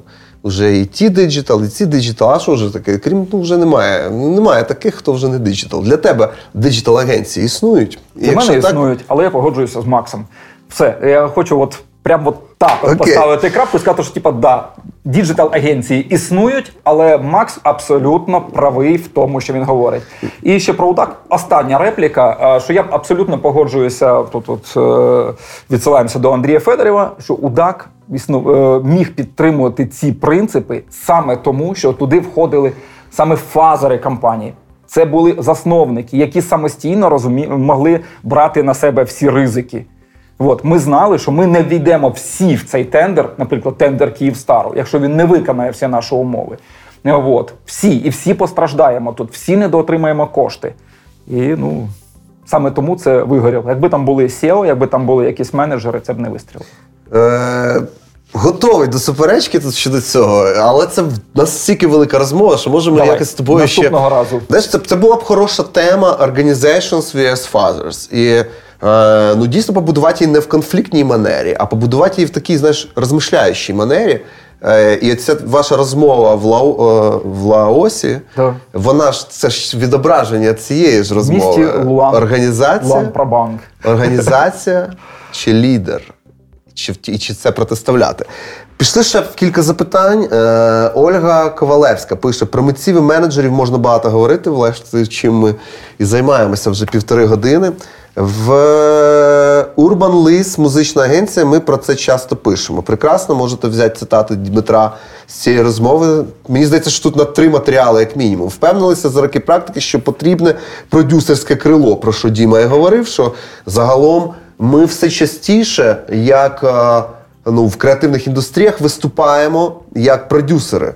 Е, збираючи навколо себе е, на великі проекти різноманітні вміння і різноманітні команди, які інколи навіть конфліктують. Можливо, ведуть себе як бівіси і батхети по відношенню одне до одного. І далі вона пише, яке було посередником між паперовими справами, бюрократичним процесом і творчим, сенсотворчим митцем. Basically, це саме те, що ми говорили. От мені здається, що е, інколи от агенція займає таке місце, як ти розказував. Інколи УКФ, як інституція, каже: дивіться. Нам доведеться навчити вас взаємодіяти між собою, якщо ви хочете успішно вигравати наші гранти і ще більше успішно екзекютити вашу штуку. Це що зараз? Час продюсерів, Дім, чи все-таки час агенції? Чи агенції є продюсерами? Продюсери агенції? Ну, це ми зараз е, намагаємося вирішити, що було первинно курка чи яйце. Насправді вони абсолютно самодостатні категорії, і дійсно, хоча б митець можливий без продюсера якщо митець сам собі продюсер. Наприклад, Чичкани. От Ілля Чичкан, він абсолютно самодостатній. Маша Шубіна, його дружина, абсолютно самодостатній митець і продюсер в, в, в одній особі. Давай подивимося на того самого Марка Лівіна. Да?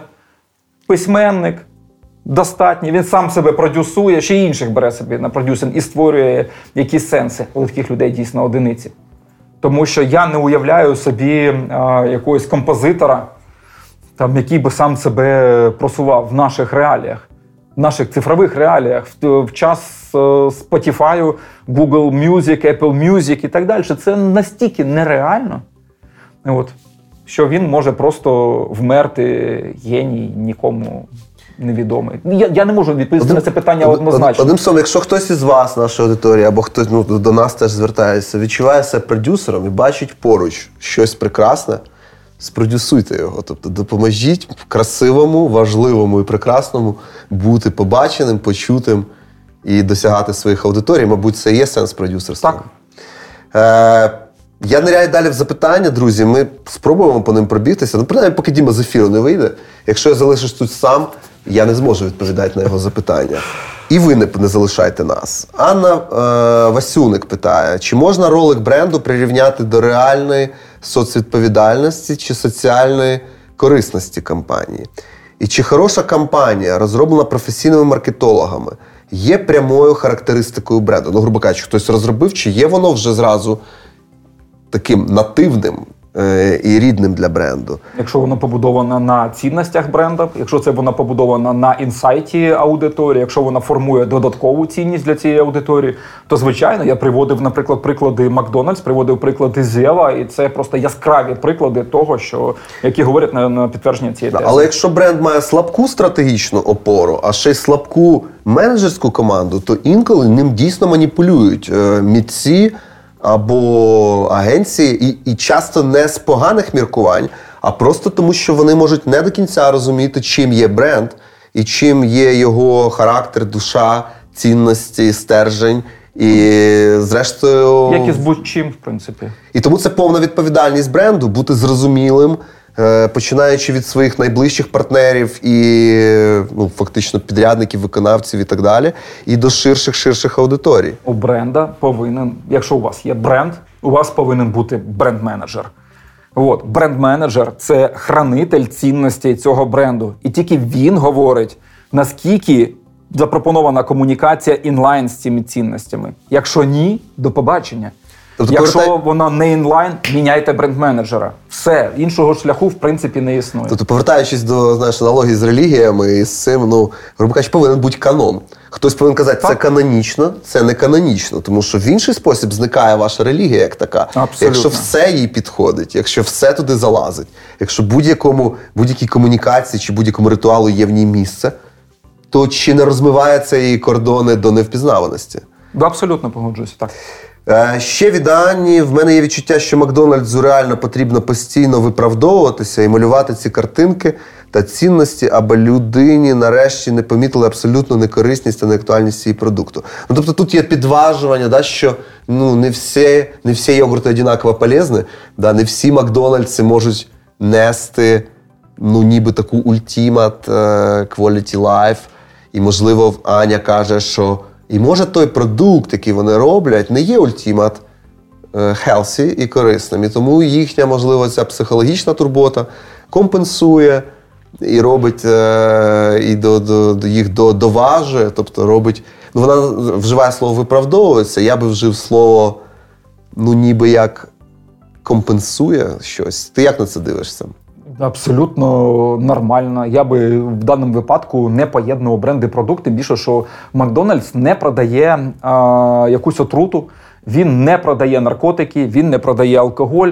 Він не продає, він не створює якісь деструктивні культи. Це абсолютно легальний продукт, який може не до кінця корисний. Але ми повинні розуміти, що і не кожна молочна продукт, і не для всіх це молоко корисне, не для всіх йогурти корисні, не для всіх яйця корисні, не для всіх хліб корисний.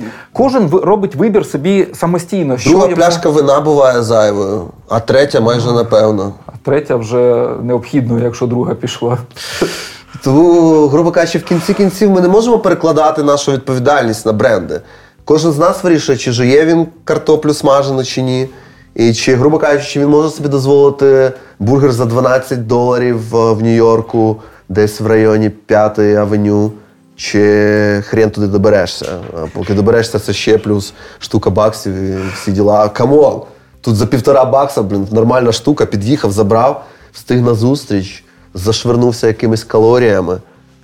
Абсолютно. Okay, it's, it's, it's fucking unhealthy. So what? Нью-Йорк так далеко. Е, Іра Муштіна каже, oh. що хоч не наша з тобою дружина, факт, але Hello. дивиться, їй теж цікаво. Щиро радію від цього. Наталія Райзен, сподіваюся, правильно читаю ім'я. 90, а питає: а 95-й квартал, на вашу думку, це бренд? Бренд. Це дуже сильний бренд. Більш того, а про що саме бренд? завдяки е, бренд 95-й квартал про дозвілля. От в першу чергу це про веселе, легке дозвілля. От. І саме завдяки от цьому от, і простому вирішенню будь-яких питань. Ти просто посміявся над будь-якою проблемою, і ця проблема для тебе наче зникла. Пам'ятаєш, колись йшла війна, було реально така жопа була навколо, такий смур був. А 95-й квартал вони любили закінчувати свої концерти. Я самі концерти їх ніколи не дивився, але потім в Фейсбуці, в Ютубі підхоплював е, ті якісь нарізки звідти.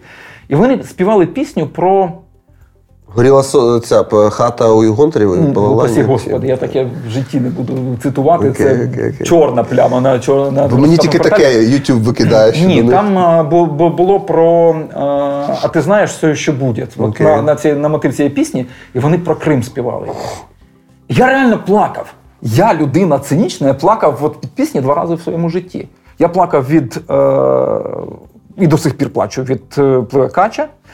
І я плакав від цієї пісні, тому що, блін, вона вся побудована на інсайтах. Я думаю, що саме ця пісня зробила набагато більше, ніж всі наші політики, ніж ніж навіть військові, які на той момент нічого не робили. Вони заспівали її для кримчан. Я певний, що якщо б вона пробилася до кримчан, а вони дивилися 95-й квартал, тому що це саме аудиторія 95-го кварталу, от, то вони досягли своєї мети. Але ну і вони ж зробили президента. Давай не забувати. Тобто оця от 73% вони очікували, що саме в такій же легкій і простій манері будуть вирішені всі їхні питання. Він прийде, от як в ефірі, прийшов, посміявся, проблема рішена. Але ж нема продукту, нема сервісу. Е, Ну як це нема продукту? Мається, Саме... на увазі, мається на увазі, що, мабуть, замало прийти е, на хороших намірах на бажанні е, до основання. і про затім, президента? Ну, в даному випадку. Ну, я абсолютно тут з тобою погоджуюся. Я я не знаю е, його особистих мотивів, я не знаю його на той момент, я не знаю його мотивів на сьогоднішній момент залишатися президентом. І, чесно кажучи, в мене навіть якийсь уже стокгольмський синдром, я навіть десь вірю, що він хоче е, зробити щось правильне. Я вірю, що він особисто не краде. Але ну, в общем, це, мабуть, не тема цього ефіру. Тут дуже важке. Я думаю, ми можемо Просто зафіксуємо, що на квартал, пиві на, зустрітися. Квартал, квартал це бренд, і я в цьому сенсі, в принципі, згоден з Дмитром. Хоча для мене, для мене цей бренд. Е, як для когось Макдональдс є має всі ознаки токсичності, шкідливості для певних шлунків. Але я також не можу спростовувати, що для когось це є тим самим, чим для мене є Макдональдс. Заскочити на 5 хвилин, зашвернутися двома бургерами, поїхати на зустріч і відчувати, що я ніби ситий. Е- Ще по запитанням Анна Гермаківська каже, кльовий проєкт. Я не знаю про якийсь з твоїх проєктів, але я все, що почув, я відчуваю в цьому величезну силу, і мені імпонує е, оця зв'язаність і фундаментальність того, як ти підходиш і ваша агенція до справ. Е, не один проєкт кльовий звучав. Ольга Ковалевська каже: правильно, не можна втілювати потрібні соціальні чи культурні політики безкоштовно заради ідеї. Підтримує аудиторія тебе в цьому. У бюджеті є на це кошти, просто треба їх вчитися витягати за свою роботу, будувати механізми, інструменти. Як це, як це має реалізовуватися? Це має бути замовленням держави, роботою, послугою, ну тобто повністю Абсолютно. підтримка. Людмила Зубко в важковаговики починають коментувати нас. Пише: так не так не, так, так не працює цей бізнес-знак питання. Ви візьмете набагато більше знак запитання. Капець. Так, що там ми десь десь ми тут, Людмилі Зубко, переїхали щось. Е, і це. Е, люди, напишіть ще, бо я не до кінця уловив, про який момент саме ця критична ремарка. У нас тут сьогодні не запитання, а мітинг на підтримку спікерів. Що кльово. Я, до речі, вперше бачу таку просто двіжатуру в е, коментах. Ющенко так. І е, слухай, це теж окрема історія. Е, про наші майдани про наші протести. Е, треба, до речі, подумати, коли про це поговорить але однозначно треба. Запрошую. Я учасник всіх революцій, починаючи з революції на граніті. Е, я виключно як слухач. Я пам'ятаю, як Андрій Шевченко, з яким я близьким був в ті дуже юні свої роки, вчився на лютеранській, приїжджав до мене в Білу церкву, розказував, як він ходив, це бачив на свої очі. Тому для мене це через оповідки Андрія е, вже з'явилося, мабуть, це ж який боже, 90-й, мені було 12. 12 років. І до мене докочувалися ці оповідки від е, того, як це виглядає. Це велика розмова. Ростік Рудзинський теж людина нашої індустрії, теж Лео Барнет, здається, на якихось е, фазах. Наверняка знає всіх дієвих осіб, яких ти перелічував. Каже, супер цікавий стрім. Дякую.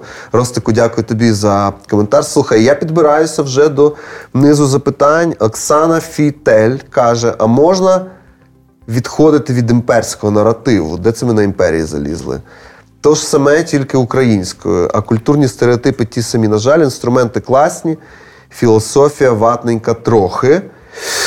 Не знаю, про який це момент, про імперські наративи. От наші постімперіальні... Це про Булгакова, я впевнений. Точно. І наше пост. І і от дивися, і от є тут ж є задача от України будувати себе.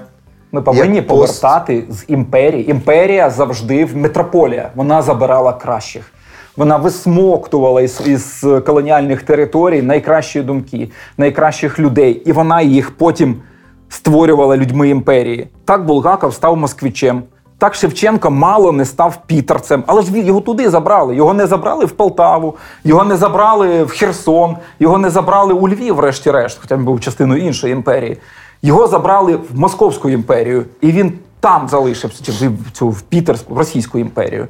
І його там уже русифікували, і він уже писав російською мовою для того, щоб видаватися в імперії. Тому я б зараз би не казав, що ми не повинні залишити їм наших героїв. Ні, ми повинні всіх їх цинічно повернути додому. Ми всіх їх ми взагалі Російську імперію повинні залишити без назви російська. Це наша назва, це наша українська назва. Ми територія Русі, ми територія Росії, вони територія Монгольського царства. І по факту вони повинні називатися як завгодно Московським, е, Московською імперією.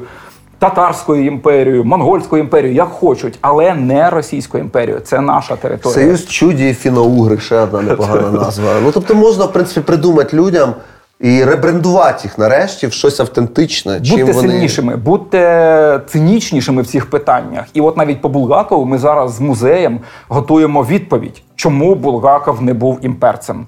Чому він був людиною свого часу, але точно не імперцем? І ми найближчого часу вже з музеєм опублікуємо.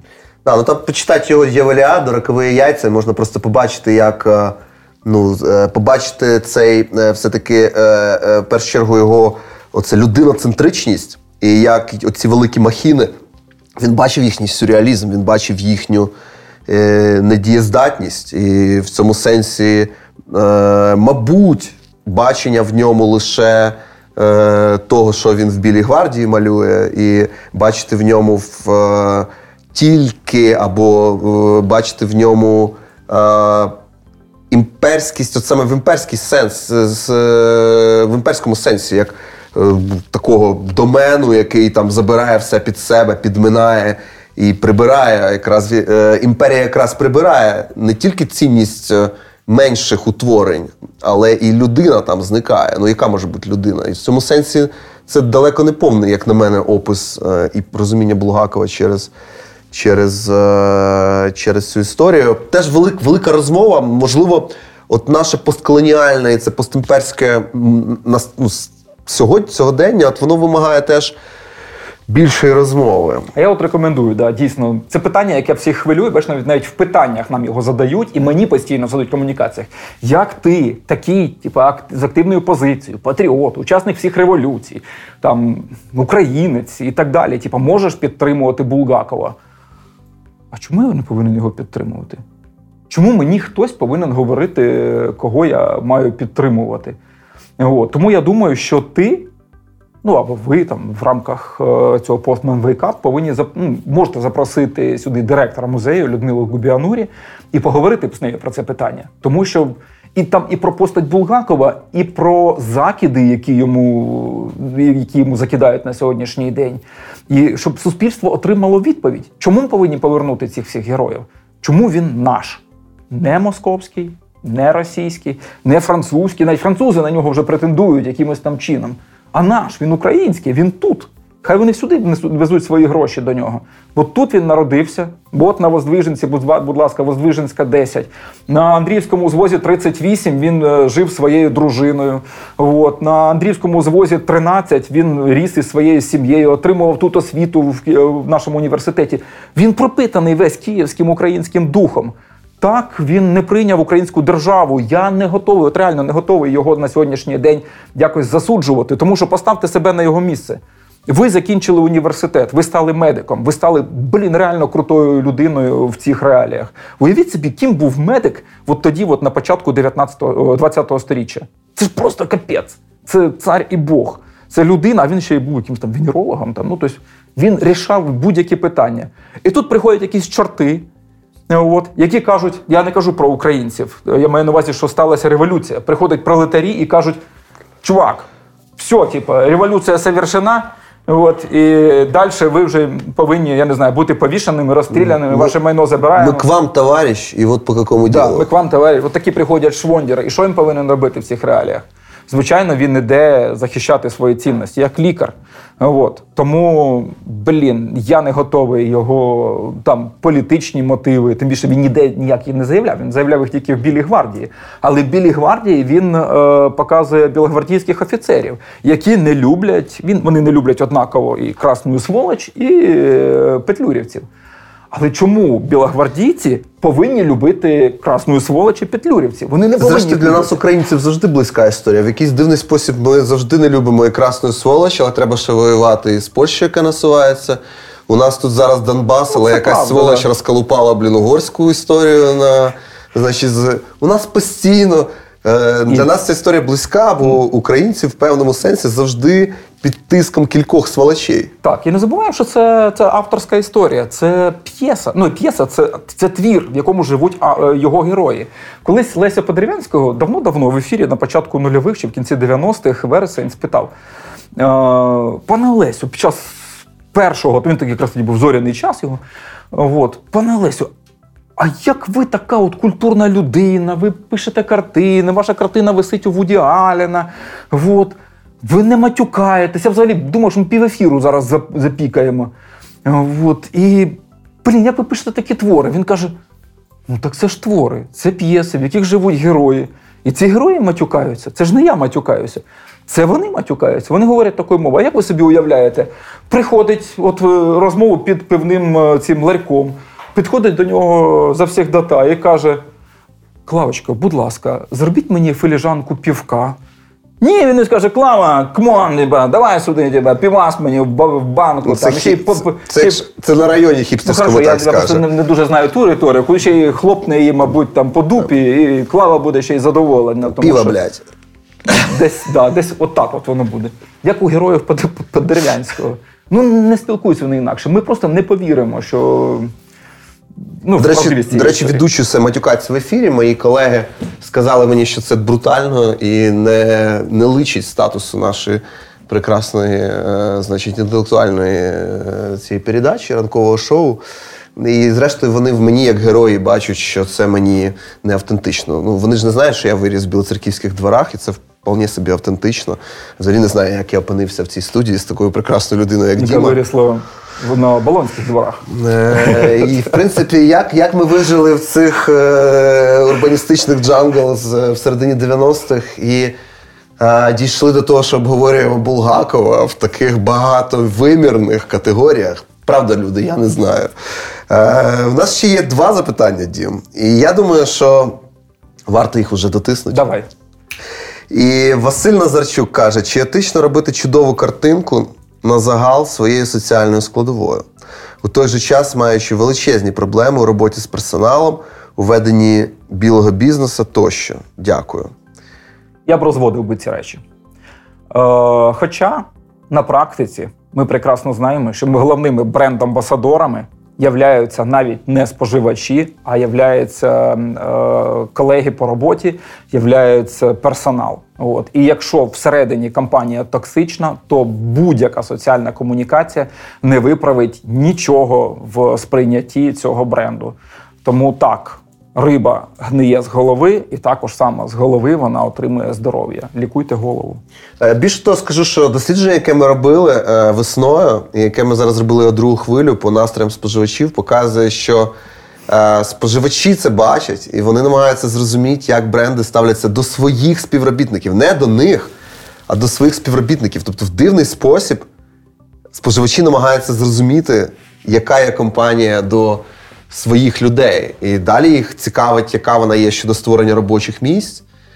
Але першу позицію знову повертає армія і волонтери, українці. Е, якщо весною це була друга позиція, коронакриза все-таки вивела оцю турботу про як ви там своїх людей чи бачите їх, то е, оця трошки втома від коронакризи знову повертає до нас е, найвищі цілі, ну, цілі нашої спільності, е, спільної. Е, вдячності е, військовим, які тримають просто фізичний контур. Да, цілі безпеці. нашого існування, да. як взагалі, як нації, як і це, і це круто, круто, знаєш, коли ти е, ну це ж можна і підозрювати, що так воно і є, але коли ти це отримуєш як такий пруф, ультимат пруф від опитувань. Ну, є відчуття, що не все гнило в нашому світі. Я вже дуже чекаю розшифровку вашого дослідження. Я і... пришлю. І я правда тішуся вивчаючи настрої споживачів. Е, просто коли ти вже робиш кілька досліджень, то ти бачиш цей ритм, ти бачиш ці зміни, і і вони мене живлять в динаміці, вже в тому числі. І ще запитання від Вікторії Соловей, точніше, репліка запитання. Мега цікавий ефір, каже вона. Не зря ми тут все-таки ці дві години з е, Дмитром качаємося. І вони для мене пролетіли просто як 5 хвилин. Години. Даже мені мамі, навіть мені мамі, каже вона, яка тільки виписалася з роддому, захотілося вернутися в роботу. Ми зробили з тобою ще й таку справу. Єдине, нема чіткого розуміння, як правильно зайти в період карантину з офлайн-івентами. Класне запитання на кінець. Карантин, офлайн-івенти, і як Ніяк. в них заходити? Ніяк. І не варто підставляти своїх друзів. Розкажу вам про свою історію. Взагалі, якщо чесно, ви вийшли тільки з цього народили дитину, тому досидьте з нею вже стільки, скільки вам потрібно. Не рвіться на ту роботу, ви ще напрацюєтеся, а от нанюхатися оцього тімечка своєї дитини, ну навряд чи вам вдасться в більш довгій перспективі, якщо це не буде інша дитина, але там буде трошки інший запах. Якщо повертатися до офлайн-івентів, то краще ніяк. Це, мабуть, ну не дуже правильна е, точка зору до самої цієї індустрії. Але я сам до корони ставився трошки легковажно. Я вважав її в якийсь період, в якийсь момент я вже вважав її як грип. Ну да, всі зрозуміли, що ми всі перехворіємо. Ну да, я читаю, що там 3-4 дні і все нормально. А помирають тільки люди там старше там 70 років. Тому мені треба оберігати своїх батьків від контактів, самому, мабуть, убезпечитись від, від цих контактів, тримати дистанцію з батьками. Але все інше, в принципі, я не повинен змінювати для себе от в повній мірі. Я проводив для себе івенти, я проводив івенти для наших клієнтів. Ми робили івент навіть для Булгакова, де збиралося багато людей от, в період, коли це було можна. Але потім в якийсь момент я захворів. Я захворів на цей ковід, і хочу вам сказати: тут немає нічого приємного. 15 днів температура під 40 маячня, там, ну, в общем, ти знаходишся просто між небом і землею, хоча в мене не була дуже важка стадія. От, Є і більш е, серйозні проблеми. Тому я хочу всім сказати, що не треба до цього ставитися легковажно. Ми так повинні дійсно перехворіти, але перехворіти бажано після отримання цієї вакцини. От. Тому тримайтеся подалі від великих івентів, якщо є можливість. Носіть маски, обов'язково носіть маски, обов'язково протирайте руки і. Найближчий рік не мрійте про те, що ми будемо збирати стадіони. А ну і я тут можу Діму доповню з тої точки зору, що вже в принципі більшість офлайн історій, музеї, е, виставки, події, е, вони досить добре проєктують е, онлайн experience, саме як experience, а не просто як грубо кажучи, представлення чи візитку. Це не те. Е, Це все одно не Безумов... те. Там без... немає нетворкінгу. Ми люди, ми соціальні, ми Безумовно, хочемо Дім, але ну знову ж таки, е, у нас є вибір, або е, і це той випадок, коли ми можемо в принципі е, дочекатися, коли офлайн відродиться, і зрештою ми кинемося всі в обійми знову один одного. Або ми можемо творити якісь поганенькі, але сурогати. І знову ж таки, це розмова про Макдональдс і про той бургер на п'ятій авеню десь у Нью-Йорку. Це різні речі. Факт. Але при цьому це не віднімає їхньої придатності в тих чи інших ситуаціях.